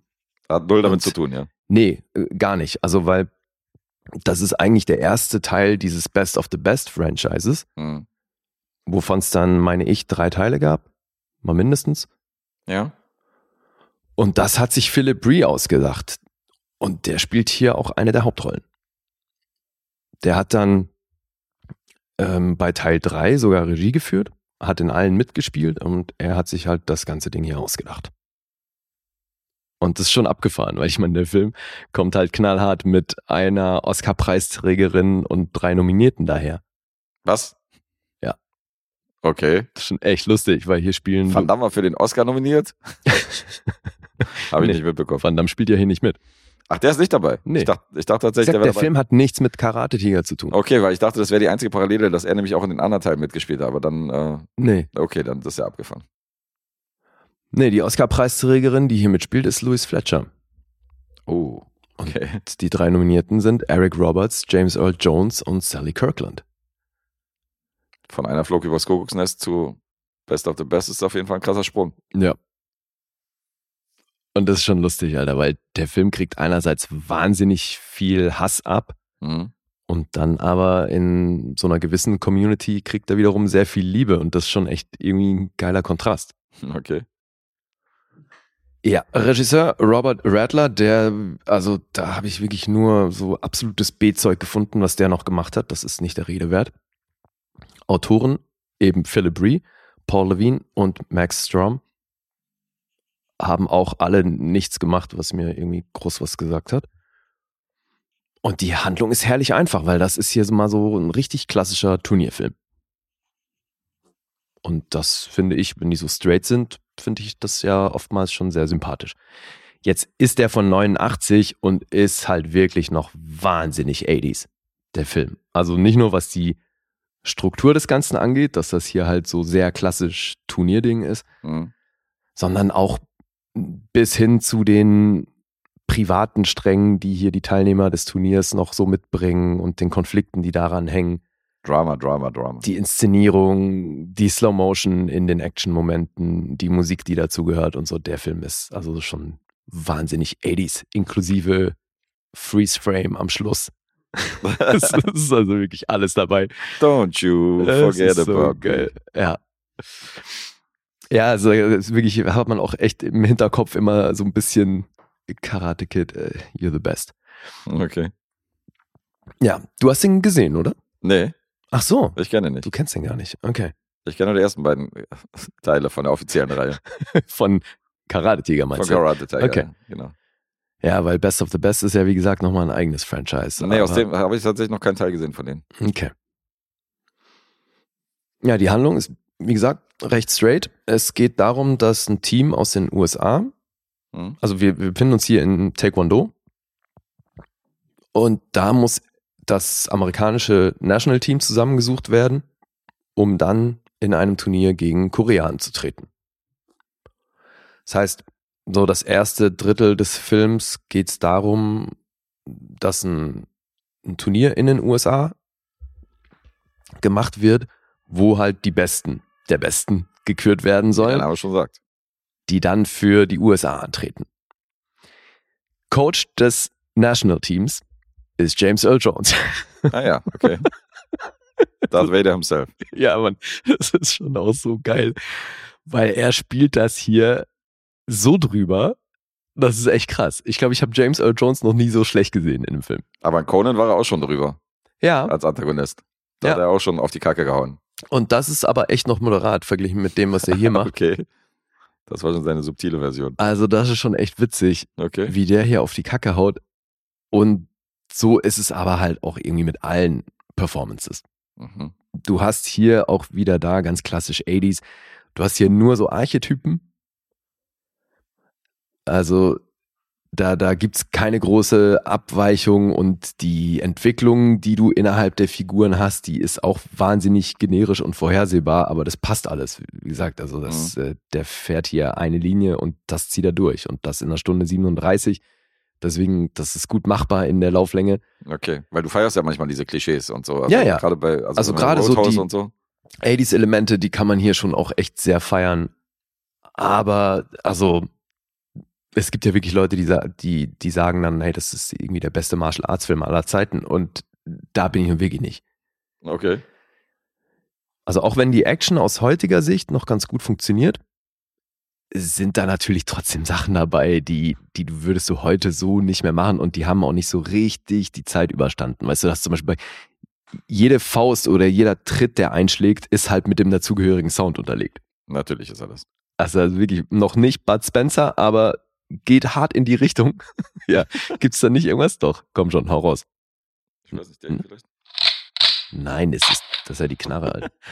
Nee, ich habe hier keinen Tritt drauf, Entschuldigung. Ach so. Ja, aber du weißt, was ich meine, ne? Also Ja, es ja, schlägt natürlich. immer ordentlich ein.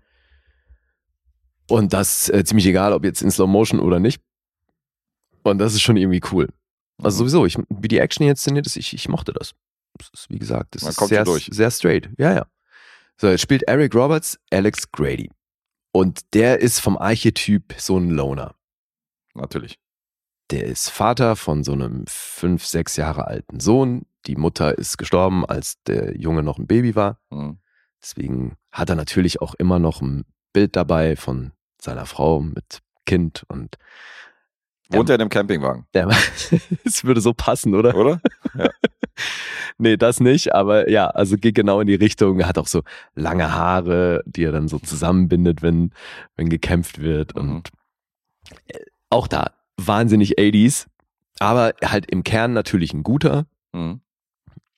Hat halt auch anfangs so einen Fabrikjob und dann gibt, kommt eben die Einladung zu dem Turnier. Dann ist seine Mutter, Catherine, äh, Quatsch, äh, Mrs. Grady, das ist Louise Fletcher, die dann sagt, ja, aber deine Schulter, du hast ja doch damals schon beim letzten Turnier, hast du dir so krass die Schulter verletzt und jetzt was, wenn das wieder passiert und so, dann kannst du deinen Arm nicht wieder bewegen und dann ein bisschen krüppel und das kannst du doch nicht machen und dein Sohn und und und. Mhm. Das heißt, wir haben so das, den moralischen Kompass in Form der Mutter. Und er sagt dann aber natürlich, ja, aber it's the only thing I'm really good at. Solche Sachen sagt er dann halt. Also ist klar, es, es ist äh, ein Calling, er muss das machen, weil er halt einfach auch einer der Besten ist. Und es wäre halt total schlimm, das jetzt nicht zu machen. Und irgendwie will das, will das natürlich tun, auch wenn da sein Sohn und äh, alles, was da noch so mit dranhängt, unter Umständen gefährdet ist, wenn er da ernsthaft verletzt wird. Ich habe das Gefühl, diese besagte Schulter könnte vielleicht noch eine Rolle spielen im Laufe des Hm. Films. Könnte sein, du Fuchs. ah, so geil. Ja, weil dann wird natürlich auch in dem Moment, wo, wo das Team zusammengewürfelt wurde, haben wir dann natürlich auch das Pendant, das sehen wir schon auch gleich zu Beginn, wie fast schon militärisch drillmäßig die Koreaner trainieren und trainiert werden. Das Mhm. ist so ein bisschen wie bei Rocky 4, wo du so die Russen hast, die, wie die Mhm. Trainingsmontage bei denen aussieht im Vergleich zu unserem Held. Und ja, hier auch, ne, also die Koreaner, die, die stehen dann da im tiefsten Winter im Schnee, im Wald und hauen halt irgendwie mit den Handkanten gegen irgendwelche Bäume und so Mhm. und werden halt aufs Härteste abtrainiert. Und ja, also da- da, wie gesagt, die lassen keine Klischees aus.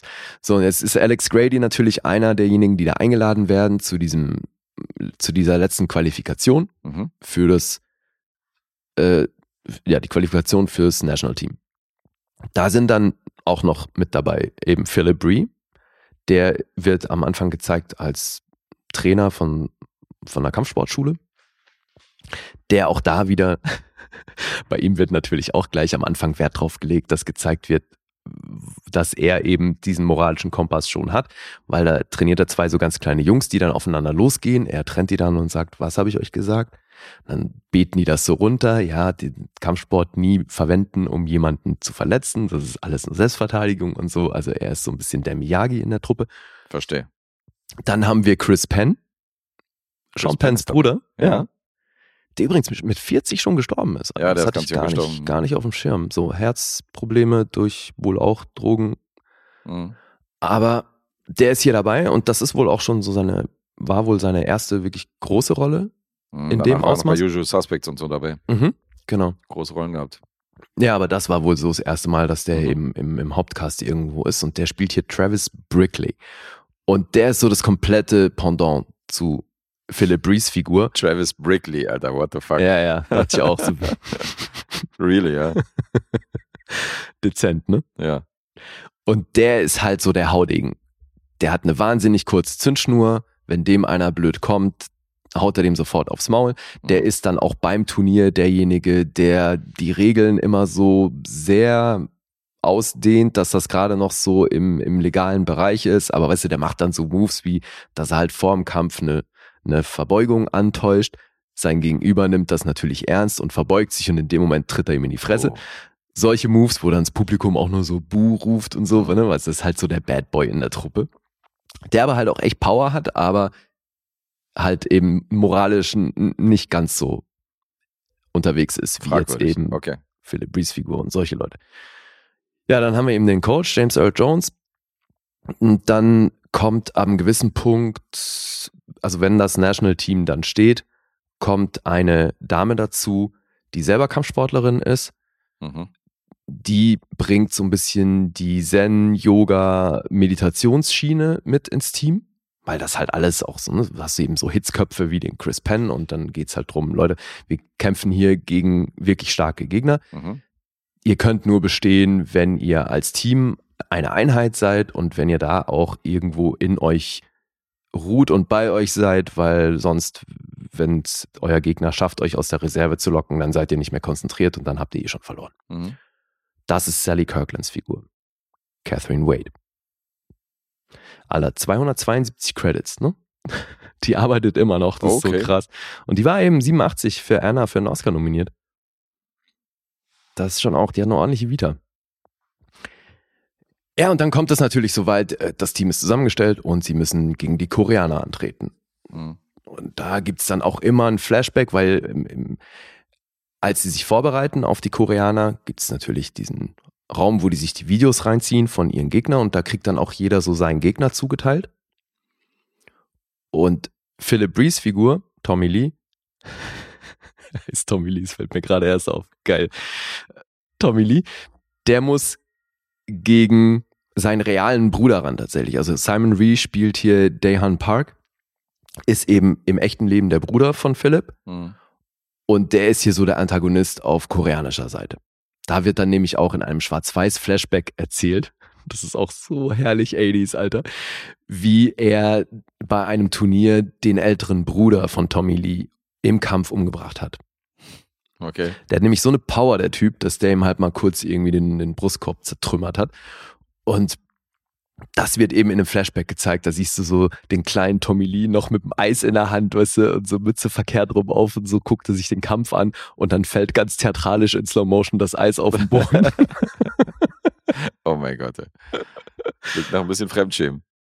ja, aber, Aber ir- aber irgendwie, ja genau, es, ist, es hat halt echt was von so einem Guilty Pleasure, Alter, weil das ist, die lassen da nichts aus. Mhm.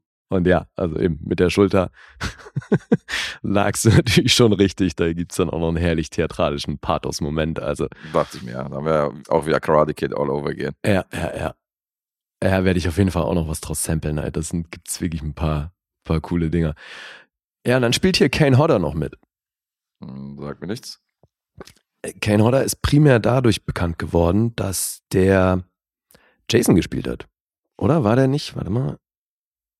Ach fuck, ich habe mir jetzt nur rausgeschrieben, was er, was er bei Best of the Best noch gemacht hat, weil das ist nämlich ganz witzig. Der hat dann nämlich ein, der spielt hier einen Typ, den die in der, in der Bar werden die von so einem Typen provoziert, weil Travis mit so einer Lady tanzt. Hm. Die ist aber die Freundin von eben Kane Hodders Figur und der macht den dann blöd an und dann kommt es natürlich zu einer Schlägerei in der Kneipe. Also spielt er hier diesen Bartypen und im zweiten Teil spielt er dann irgendwie einen von der Security und im dritten Teil dann irgendwie so ein White Supremacist. Also der hat Okay. hier, in, in jedem Teil hat er hier eine Rolle. Aber ich hatte, hätte jetzt erwartet, dass du mit dem Namen was anfangen kannst, weil der ist, Also, also Jason wurde ja von mehreren Schauspielern schon gespielt, aber. ja, aber ich meine, er ist dafür wohl ähm, am bekanntesten. Oh Mann, das müsste ich jetzt echt. Das wird wahrscheinlich zu lange dauern, das nachzusagen. Ja, Okay. doch, aber ich glaube, Friday war der. Warte mal kurz. Boah, Alter, der hat auch schon eine ganze Menge gemacht. Also ich kann mir nicht vorstellen, dass es die ersten Teile waren, weil der hieß anders. Der hat wahrscheinlich irgendwann in den schwereren Teilen Jason gespielt, das kann ich mir vorstellen. Meinst du? Hm. Nee, hier, 89. Okay, das war schon Teil 8, ja.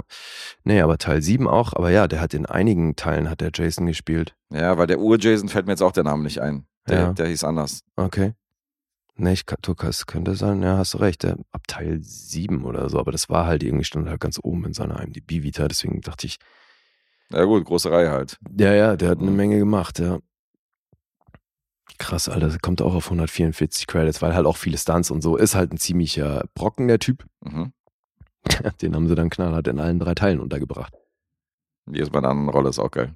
Voll die Anthology. Ja, Mann. Ja, und das ist Best of the Best. Hat 5 Millionen gekostet.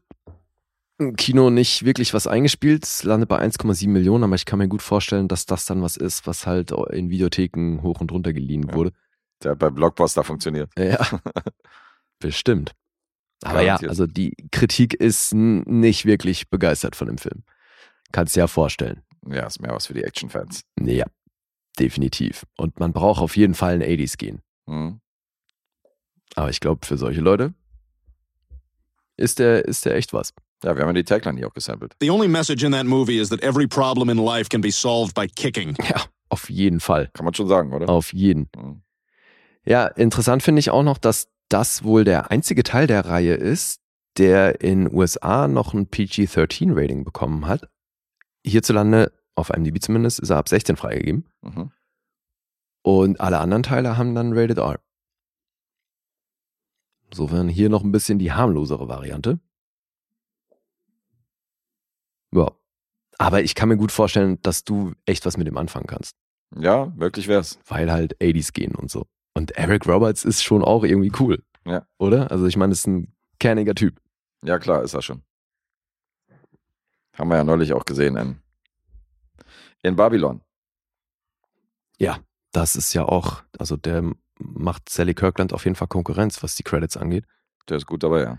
Der gehört ja schon zu den meistarbeitenden Leuten. Ja, das 80-Skin habe ich, insofern hole ich den vielleicht mal nach. Do it. Roadhouse. Den Ja. übrigens auch. Den auch, ja. Den habe ich ja sogar. Ich habe das total verplant, dass ich mir den irgendwann mal gekauft habe, Roadhouse. Ich habe den im Regal.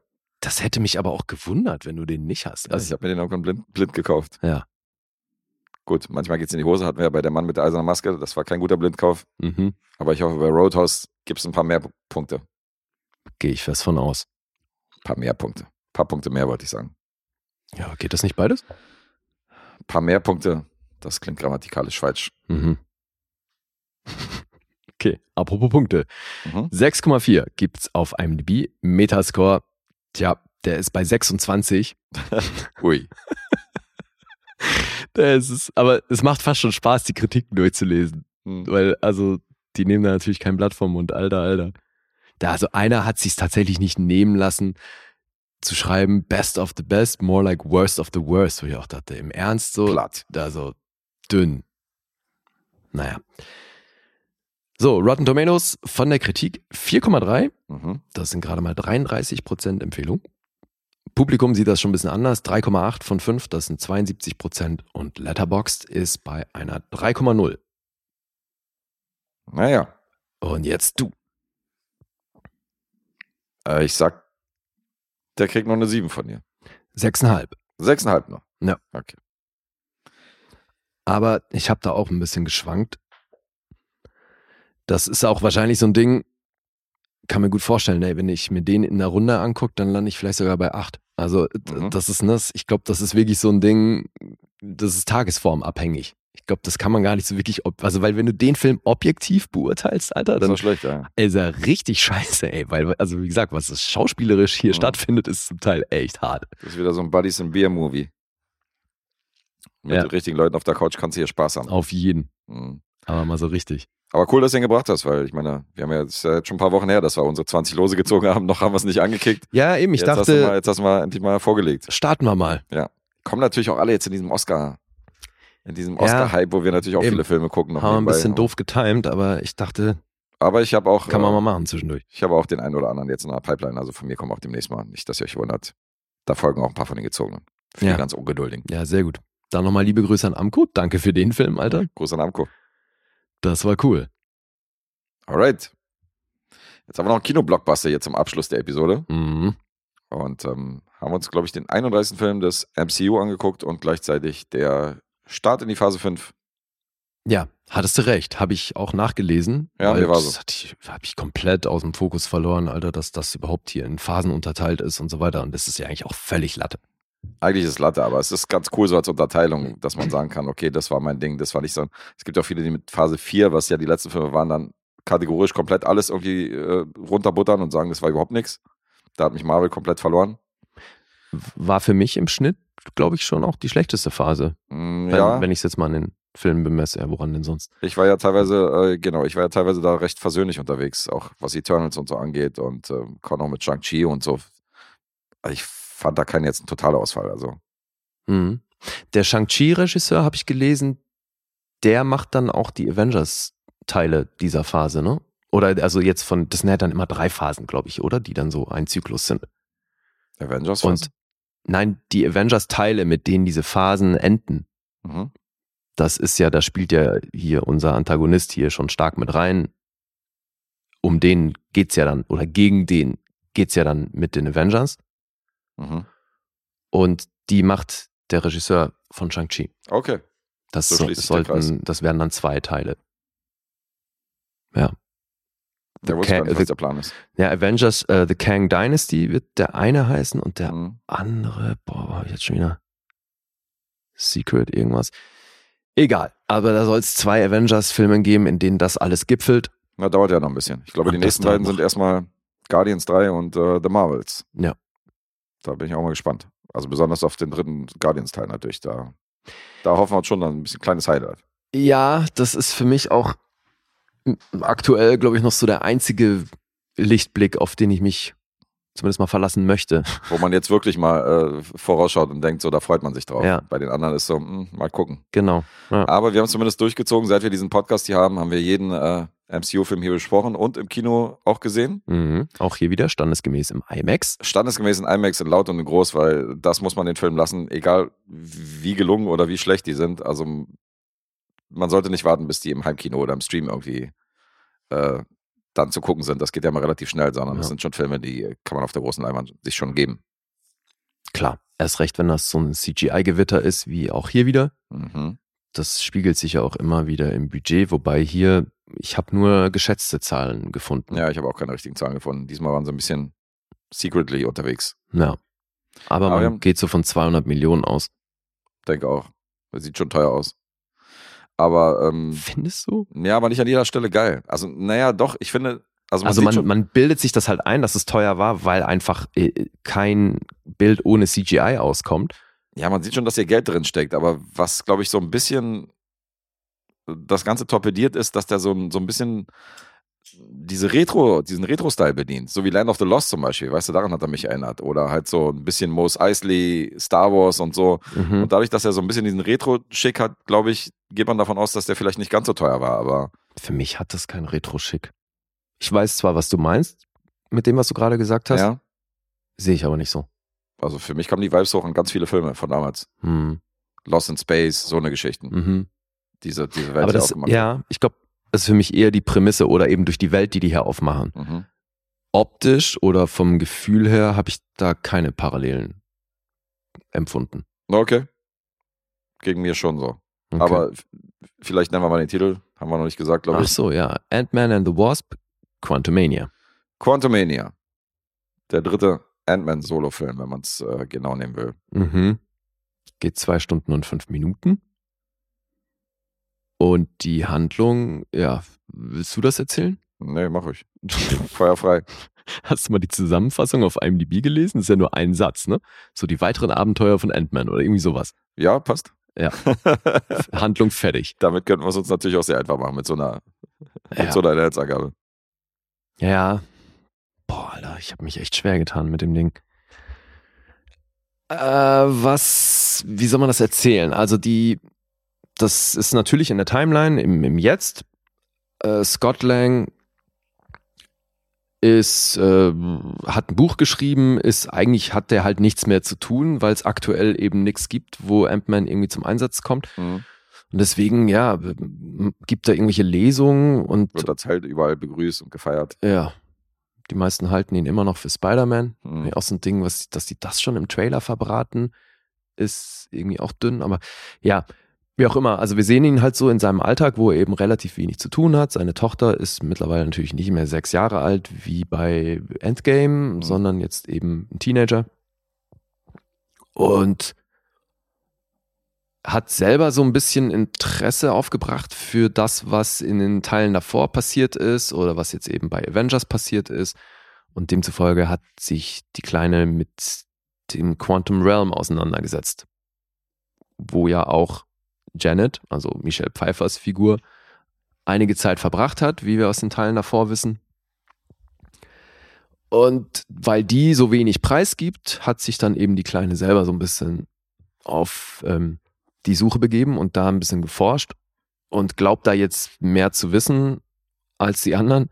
Und als sie dann alle zusammen bei sich zu Hause stehen in diesem Labor, wo sie eben darum experimentiert hat, möchte sie da was demonstrieren. Dabei geht ganz offensichtlich was schief und alle werden in den Quantum Realm gezogen. Das heißt, wir haben hier Scott Lang, also Ant-Man, The Wasp natürlich auch, Hope, plus Vater und Mutter, also Dr. Hank Pym und äh, Janet werden damit reingezogen. Und die, die Tochter natürlich auch. Ja. Und Janet hat ja schon eine Vergangenheit in dem Quantum Realm gehabt.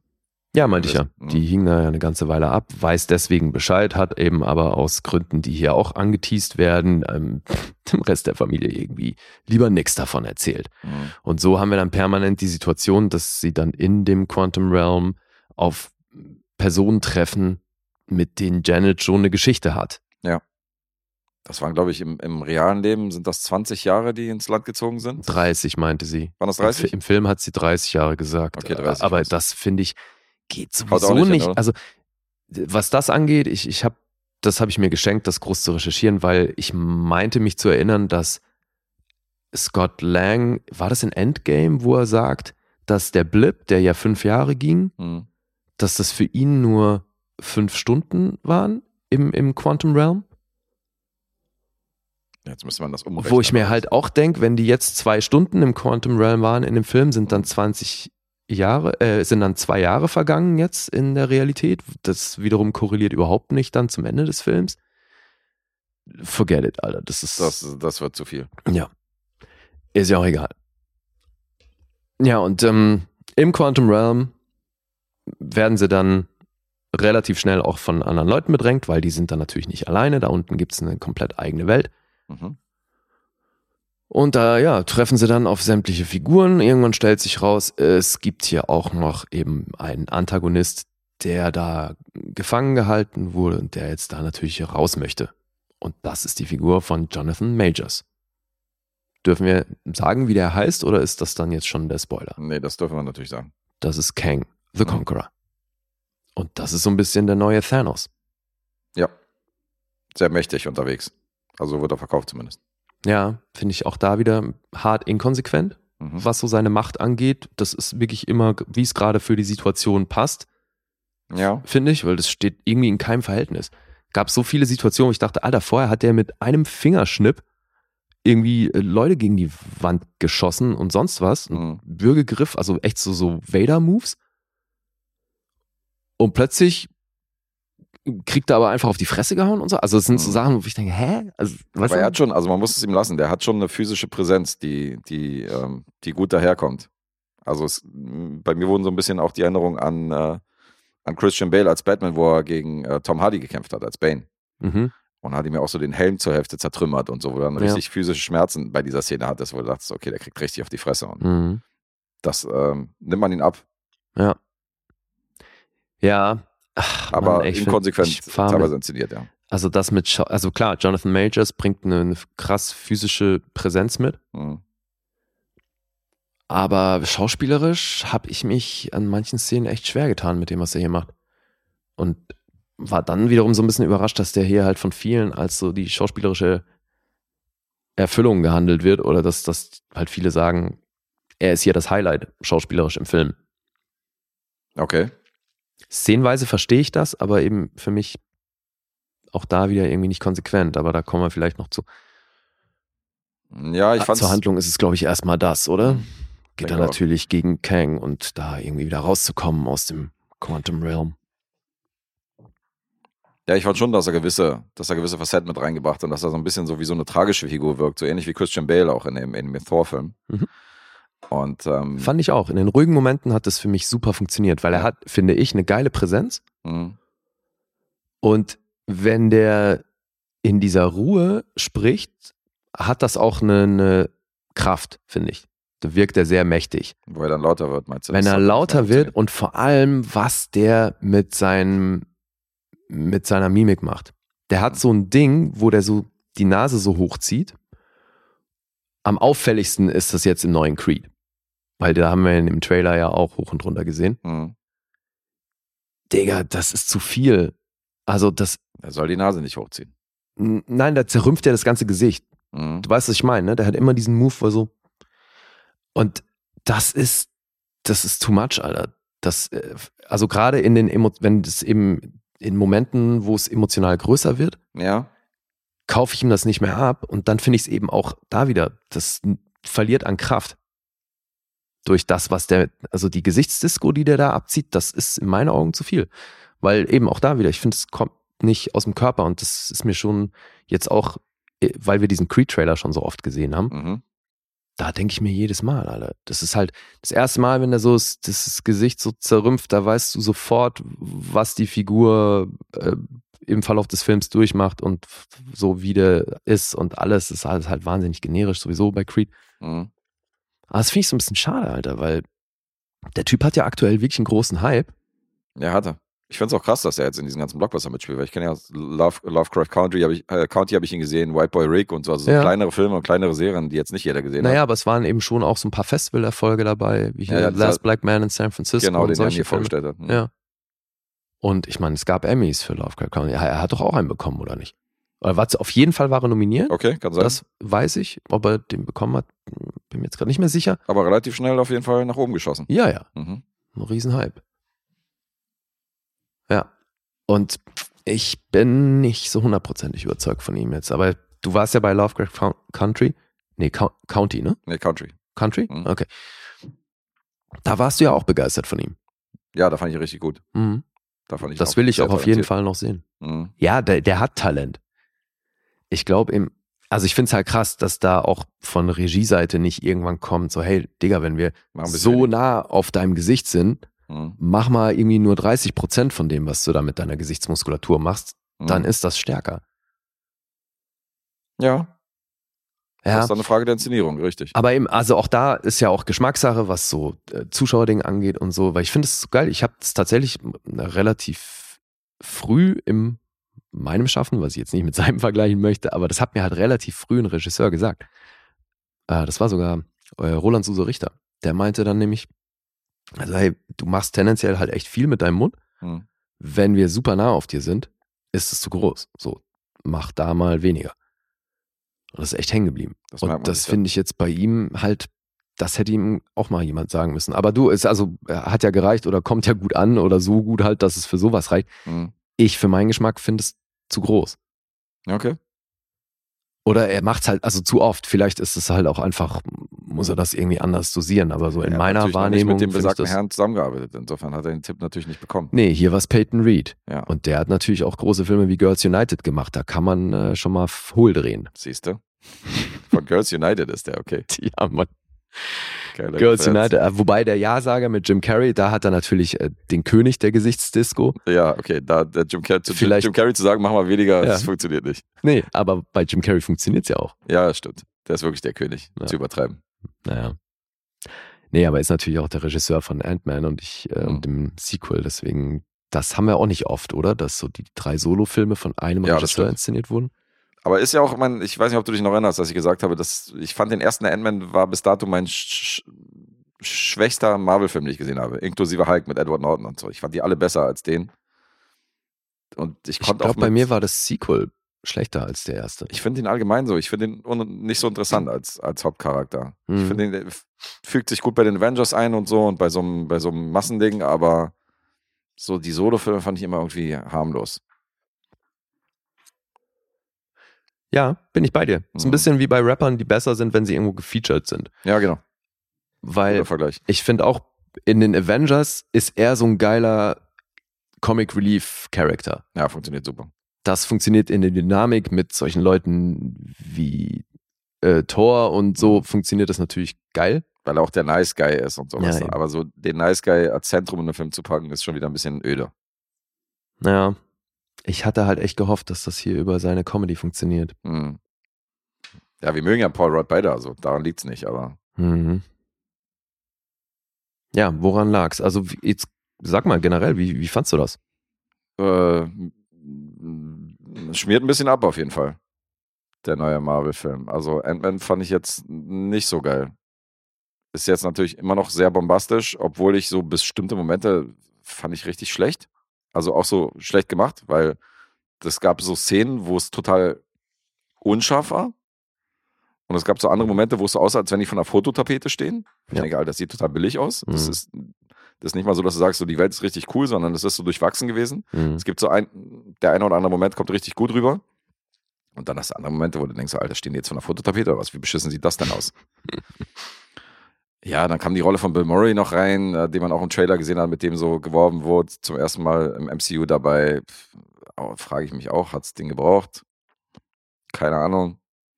Also, sehr durchwachsenes Ding. Also, dadurch, dass wir auch diesen Film im IMAX in groß und in laut gesehen haben, hat das sicher einiges aufgewertet.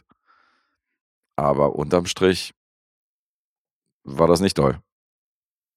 Hm. Da wäre ich. Wie ist dein Fazit? Auf der äh, Plus- und auf der Kontraseite.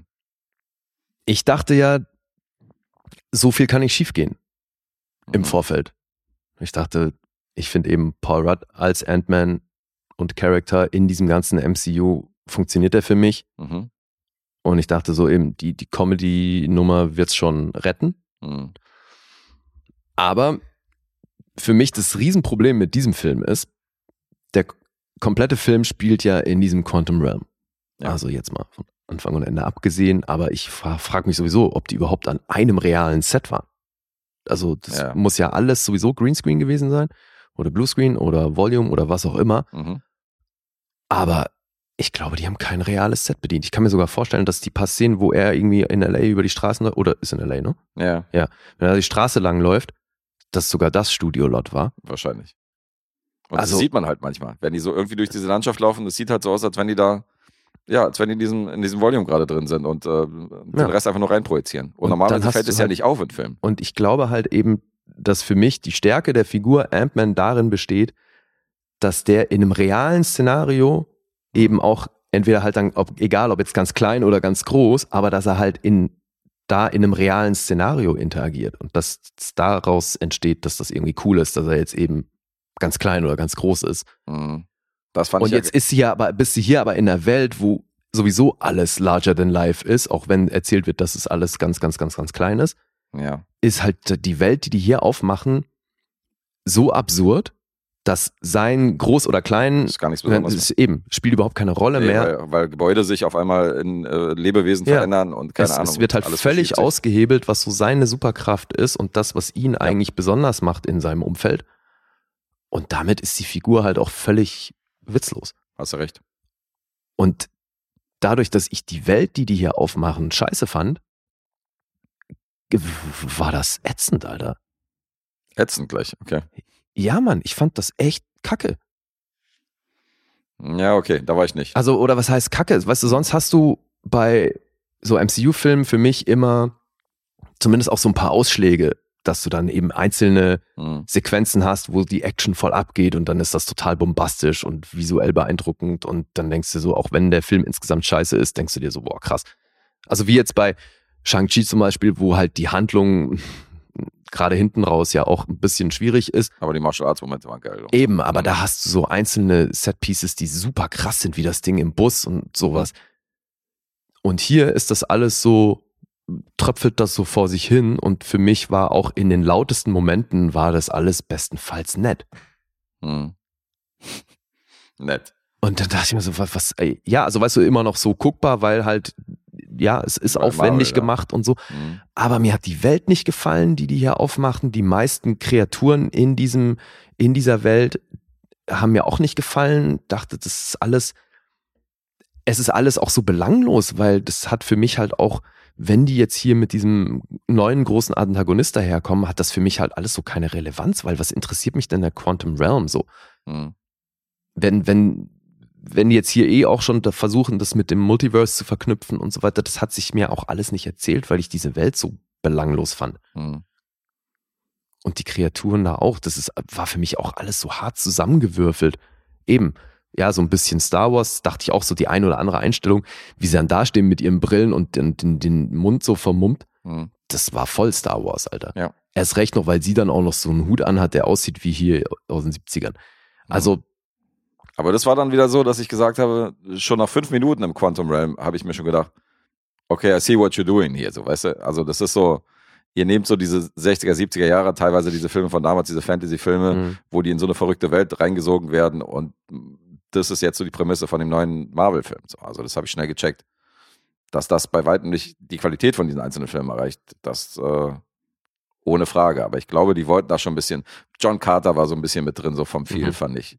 Weißt du, so diese Maßoptik damals von dem Film. Ja. Das habe ich alles so daran gesehen, aber halt, Hat dir das denn was Eigenes. gegeben? nee, ich, also ich bin, ich wäre auch wahrscheinlich bei nett. Dass ich sage, okay, das ist eine nette Referenz, so, weißt du, aber Mhm. da gucke ich lieber Land of the Lost. Ja, also, wem, Weißt wem erzählst du das? Ja, eben, wem erzähle Ja. ich das? Preaching to the choir. Ja, aber hallo. Ja.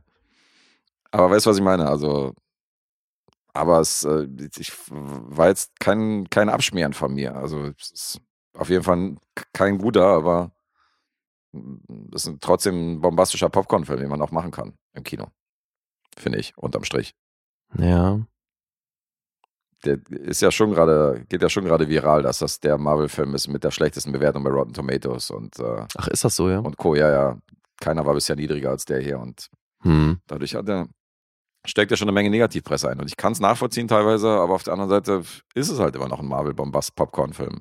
Also für dich war es immer noch so ein Blockbuster-Film, den man machen kann, ja? Ja, So ein Popcorn-Film. ist er. Hm. Man kann den machen, aber Okay, dann konntest du dich mit dieser Welt wahrscheinlich mehr anfreunden. ich fand's okay, ja. Also ich fand's nicht äh, besonders. Das einzige Kreativ, Vieh, was ich cool fand, war halt dieser pinke, durchsichtige. Mh. Du hast so ein, du hast so ein Faible, glaube ich, für diese. Ja, ja. Das hast du auch bei, bei dem Seabeast und so weiter. Es Mhm. müssen immer so eine durchsichtigen, leuchtenden kleinen Viecher sein. Ich brauche irgendeinen, irgendeinen bunten Sidekick, ja. Du brauchst so, brauchst so dieses Merch-Ding, so, was, was Ja, du daraus bringt, einfach nur so Merch bei McDonalds zu verkaufen. Die findest Nee, du geil. der hat mich halt so ein bisschen, also es gibt Figuren, an die der mich erinnert hat. Mhm. So aus Family Guy oder eben auch aus Rick and Morty. Dann war ich äh, überrascht, dass der, der Autor tatsächlich ein paar Episoden Rick und Morty geschrieben hat. Okay.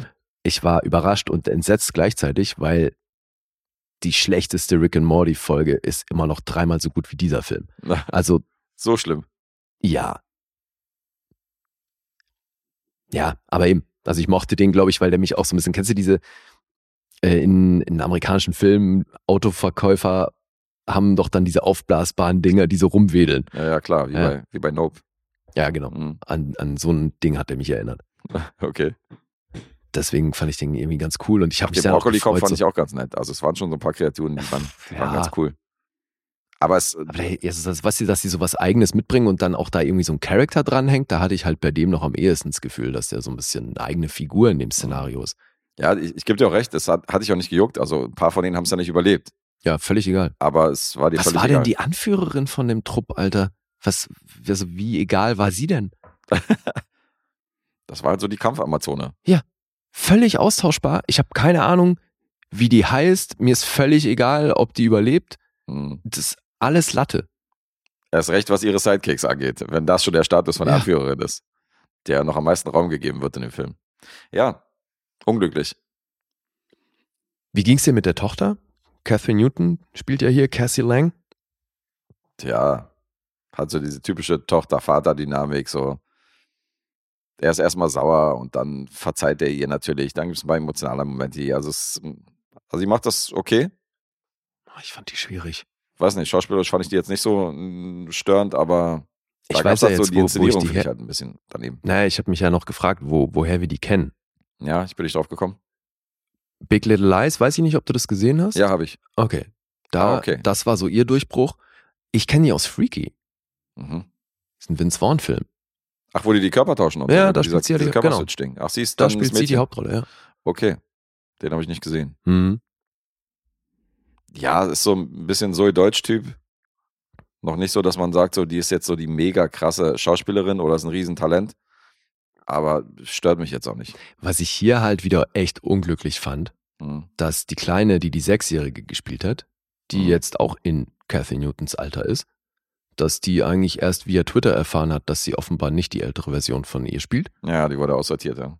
Ach, das sind immer so Moves, Alter, wo ich mir. Vor allem, was. Also, auch da wieder, man erkennt halt die Besetzungsstrategie, weil optisch und vom Alter hätte die perfekt gepasst. Hm. Aber die hat halt nicht Big Little Lies im Nacken Klar. und hat halt nicht die Vita, sondern da ist dann eben der, les- der letzte wirklich große Credit, ist dann ja Endgame, wo sie halt eine Sechsjährige gespielt hat oder was. Hm. Aber wie mies. Ja, Also, weißt du, die ist nicht gestorben, die gibt's noch so, die hat keine Skandale oder irgendwas Spielt so. noch. Besetzt die doch, Alter. Mhm. Eben, die dreht noch, weißt du, was soll das? Aber dann wird eben auch da versucht, halt noch irgendeine Fanbase abzugreifen und Ja, das ist Politik, definitiv. Mann, und sie ist halt schauspielerisch echt dünn, finde ich. Also, das, Mhm. da wäre mir einfach viel mehr drin gewesen. So. Aber gut, also mir sind auch zu viele völlig banale Dinge an dem Film aufgefallen. Also, wenn schon Evangeline Lillys Haarschnitt für mich ein Problem darstellt, dann hat der Film auf jeden Fall was verkehrt gemacht. Alter. Mhm. Und Michael Douglas sieht halt echt nicht mehr gut aus. Das habe ich auch erwähnt. Der, der schleppt sich hier so ein bisschen durch den Film und durch die, durch die Greenscreens, Mhm. dass du schon so Sorgen hast, Alter, dass der jeden Moment umfällt. So, der wirkt halt auch schon so, als wenn ihm jedes Wort irgendwie schwerfällt, wenn er irgendwie so eine Dialogzeile hat und so. Das ist auch nicht cool. Und dann steht daneben halt Michelle Pfeiffer als Kampfamazone. Bei der hat das noch gut funktioniert und Ja. die ist noch gut in Schuss, wie ich finde, und sieht noch super aus. Mhm. Aber dann irgendwie Michael Douglas als Partner daneben, wo du denkst, so, Alter, der wäre nach zehn Schritten, wäre da schon, müsste der sich hinsetzen. Ja gut, aber ich meine, ist der nicht 80 jetzt? Oder also wie alt ist der? Nee, über 70. Aber der hatte auch Krebs und so hin und der hat er auch mal abgewehrt, so eine, der hat ja auch Ja, ja, Kehlkopfkrebs oder so gehabt und so und ist schon ein bisschen gezeichnet. Mhm. Sieht nicht mehr so richtig gut aus. Ja, gut, das würde ich sagen, passt zur Rolle. Ja, ein bisschen. Aber ja. Ja, also ich finde, es gibt eine Menge Dinge, die man an dem Film kritisieren kann. Wärst du beim schwächsten Film der, des MCU? Weiß ich nicht. Müsste ich. Aber schon weit unten, offensichtlich, wie du klingst. Ja, ja. Mhm. Also de, auf jeden Fall einer der schlechtesten. Ob das Mhm. jetzt der schlechteste ist, weiß ich nicht. Aber äh, definitiv einer der schlechtesten. Dann Ja. sind wir uns schon mal einig, dass das ein definitiv ein holpriger Einstieg in die Phase 5 war. Ja. Mit dem da, Wie geht's dir denn da? Ist das für dich der schlechteste Film des MCUs? der ist im unteren Bereich, ja. So würde ich es auch ausdrücken. Ich weiß jetzt auch nicht, ob es der schlechteste ist, aber richtig fett war es nicht, ne? Hm. Nee, wobei, ich glaube, du warst ja. Gab's nicht irgendeinen Spider-Man-Film, wo du sogar, der ich glaube, unter, unter fünf warst oder so? Nee, unter 5 war ich, glaube ich, bei keinem. Also so Weiß 5, ich nicht. 5,5, Ja. da geht's los. Dazu sind die einfach zu gut gemacht und auch zu unterhaltsam. Aber den ersten Spider-Man-Film, die sind, die, der so, der Ja, so äh, Junior-mäßig gemacht worden Ja, ist, das hatten wir auch. da war halt auch die gedacht. Bildsprache wirklich anstrengend, Alter. Diese Social-Media-Optik, ja, ja, eben. Mhm. Dieses ganze Handy-Kamera-Gewackle und so, das war überhaupt nicht meins. Das Und ich war sauer, dass auch Andrew so. Garfield nicht mehr Spider-Man war. Ja, das kam das- noch damit rein. Kam auch noch mit rein. ja, gut, da kann der Herr Holland ja nichts dafür, aber Mhm. ja, der war schwierig, ging mir auch so. Und ich glaube hier, was für mich halt hier wirklich das größte Problem ist, Alter, dass dieser Film an einem Ort spielt, den ich scheiße finde. Ja, das ist wirklich ein Problem. Weil, da, Weil sonst bin ich ja auch 98% wahnsinnig versöhnlich, dass ich mir halt denk, so ja, weißt du, das, ich kann mich hier beriesen lassen, ist alles Du cool. hast irgendeinen Kampf in der Stadt mit Eben. einem riesen Tintenfisch und das holt Ja, ja, holt ja auch alles, wieder alles raus. fein, so ich drück da normalerweise echt alle Augen zu. Mhm. Und hier ist es aber die ganze Zeit gedacht, man, wann verlassen hier endlich diesen scheiß Quantum Realm? Weil ja, es war anzunehmen, dass, so wie der Film heißt, dass das nicht so schnell passieren wird. Mhm. Das wie ist Bill Murrays Rolle auch so, Alter, was? Oder? Boah. Und das scheint jetzt das Ding zu sein. Wir verheizen große Namen in so Minirollen. Weißt du, wie bei äh, Thor mit, mit äh, Russell Crowe? Mhm. Das sind so die. Das Mo- ist doch jetzt hier das Gleiche mit Bill Murray. ja, das ist so, das ist so der Moment, damit man im Trailer noch so kurz vorm Ende, bevor der Titel eingeblendet wird, damit man noch ganz kurz, weißt du, das Gesicht von Ja. demjenigen mit so einer, mit so einer Line irgendwie einblenden kann, so als letzten Verkaufshit, Mhm. als Argument, so da müssen wir oben reingehen. Bill Murray ist auch dabei. Mhm. Das ist so. Alleine schon da zu verraten, dass die dabei sind, finde ich schon albern. Ja, eben. Und ich freue mich dann, wenn ich so Leute wie William Jackson Harper sehe. Mhm. Aber der war hier halt auch maßlos unterfordert. Ja, das war auch harmlos da, dieser, diese Mind-Reading-Jokes, die da gekommen sind. Also, Ja, einer der wenigen lustigen Momente für mich. ja, aber selbst der war harmlos. Ja, also, eben. Nicht mal, Ja. nicht mal wirkliche Lacher, sondern einfach nur so ganz amüsant. Ganz nett. Ja. Hier passt wirklich dieses nett oft auf viele Szenen. aber ich, äh, im Gegensatz zu dir konnte ich mit der Welt so ein bisschen was anfangen und Ja, fand's das ganz, fand's ganz halt, nett ja. gemacht. Also viele Stellen halt äh, unscharf und so, wo ich dachte, so, das sieht einfach scheiße aus. Hm. Aber ähm, da gab es auch andere Stellen, wo ich denke, okay, schon ganz geil gemacht. Hm. Okay. Ja. Hast du die Trivia Facts gelesen? Äh, ja, hab Das- die überflogen, fand aber nicht viel interessant. Naja, das eine Ding mit Peyton Reed fand ich ganz interessant, weil der hat angefangen in seiner Karriere, dass der bei anderen Filmen Behind-the-Scenes-Material erstellt hat. Mhm. Und der war beim Back to the Future Franchise, hat der. Behind-the-Scenes-Material erstellt. Und dass der da eine Referenz gezogen hat an den zweiten Teil Mhm. mit der Pizza, dass das hier mit drin ist, das fand ich ganz nice. Ja, okay. Das stimmt. Aber ist ja wirklich ein sehr kleiner Moment. Aber ja, so ein bisschen Tribut. Ja, Back to the Future Fans könnten hier vielleicht die Referenz erkennen. Ja. Aber ansonsten, also für mich schwierig. Ja, müssen wir nicht in die Länge ziehen?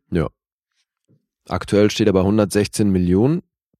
Da ist auch noch Raum nach oben. Ich glaube, das Wird ist. wahrscheinlich nicht der erfolgreichste Marvel-Film aller Zeiten werden. Nee, aber ist auch gerade erst angelaufen. Ne? Ich glaube, deswegen. Ja, stimmt. wobei ich weiß gar nicht, wann war in den USA Start? Auch schon länger oder? Da- Manchmal starten die parallel, also bin mir nicht sicher bei Ant-Man. Hm, okay. Nee, ich glaube, bei dem läuft, der läuft schon eine Weile mal nicht. Möglich wär's. Ja. So, sollen wir Zahlen vorlesen? Mach das. Right. 6,6 gibt's auf IMDb, Metascore ist bei 48, Rotten Tomatoes von der Kritik 5,6 und vom Publikum 4,2. Da reicht's dann doch wieder für ein bisschen Euphorie. Letterboxd 2,8.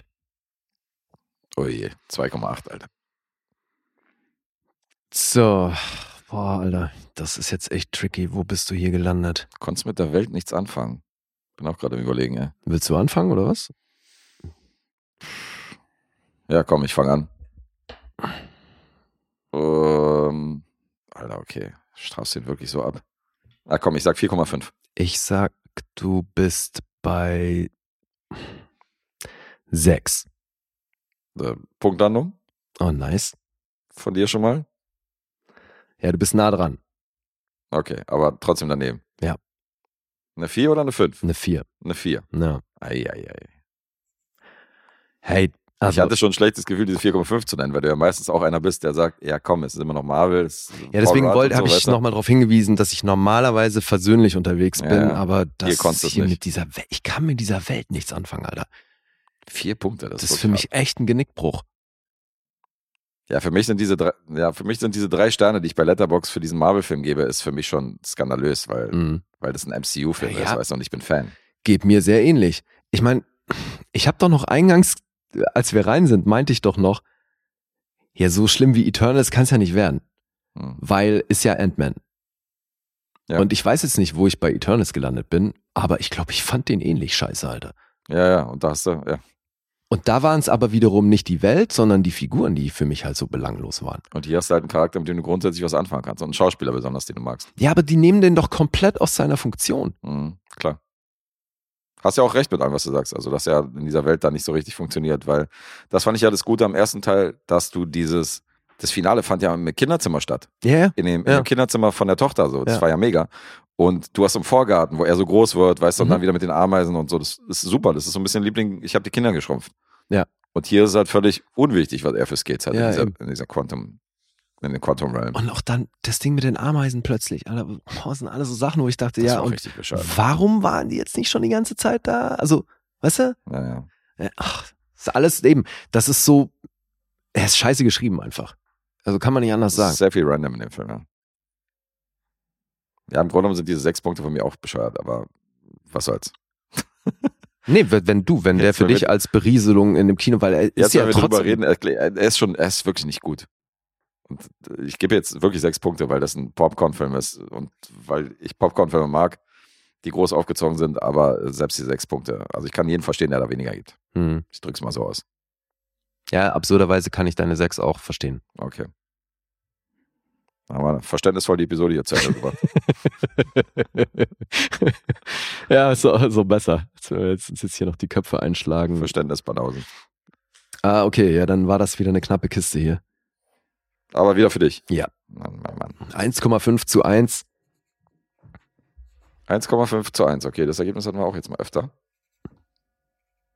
Ja, knappes Ding. Mal gucken, wer da drauf kommt. Unter zwei Stunden werden wir auch landen, für diejenigen, die getippt haben. Mhm. Also, Episödchen habt ihr noch in diesem Monat und dann gucken wir, wer da auf dem Treppchen steht. Also, im Moment hat man da Stand zwei Österreicher an den Top 3. Ah ja? Vielleicht geht der Titel wieder ins Nachbarland. Mal Oha. gucken. Ja, geil. Mal gucken, ob Udo und äh, Atombomb da die Spitzenplätze halten oder ob die jetzt abschmieren. Ja, und nächsten Monat wird's ja sowieso richtig interessant Mhm. mit diesen ganzen Auftrags- und Losfilmen. Ja, da kommt einiges. Deswegen können wir das vielleicht nochmal erwähnen.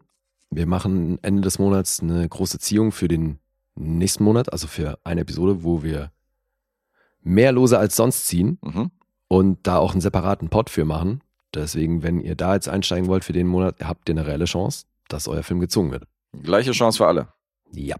Und das findet in der übernächsten Episode statt. Also noch dürft ihr, diejenigen, die es noch nicht gemacht haben, dürfen da gerne noch ihr Los reinschmeißen. Und da ist Classic Dave am Start. Vielleicht benutzen wir ihn dann als Glücksfee. Gucken wir mal, wie wir das machen. Ach Weil geil, Da, ja, da haben stimmt. wir nämlich wieder unsere drei Episode und das ist die Losziehungsepisode. Ja, so machen wir das. Ja. Ziehen wir uns erstens aus der Verantwortung Richtig. und zweitens kann er dann vielleicht ein bisschen Glücksfee spielen. Das ist so super. Wir können aber Schiebung dann äh, auch, auch äh, forcieren, indem er vielleicht sein eigenes Los daraus zieht. Ja. Nee, wie denn? Na, nicht wir, wir wissen es ja, aber da draußen so an den so. Empfangsgeräten, dass sie sagen, jetzt zieht er sein eigenes, ja, ja, er zieht und zieht sein eigenes Los daraus. Ja, ja, ja, ja. Wir filmen ihn dabei. Okay, wir filmen ihn dabei. Einen TikTok-Livestream. Classic Dave zum ersten Mal auf Social Media. Noch nie bei Instagram angemeldet. Jetzt kriegt er seine Insta-Story. Geil. Ja, gucken wir mal. Freuen wir uns drauf. Bin gespannt. Sind ja gute, gute Filme da unterwegs und äh, schauen Ja. wir mal, ob da was getauscht wird und äh, wo welcher Film landet. Ja, das wird cool. Und nochmal hier die Anmerkung, die Filme landen nicht im Papierkorb, die nicht gezogen werden, sondern die kommen dann in den Gesamtlostopf und sind dann auch noch im Rennen für die zukünftigen Losziehungen. Ja, natürlich. In diesem Sinne freuen wir uns drauf und dann äh, Dank an alle, die bisher supporten. Riesendank in die Runde. Ja. Macht weiter so. Finden wir super. Und Dank auch an alle Schmarotzer-Hörer. Euch mögen wir auch. Ja, hin und wieder. Auch Ticken euch. weniger, aber wir mögen euch. Ja. Logisch. In diesem Sinne Sind wir raus. sind wir raus bis Freitag. Tschüss. Peace.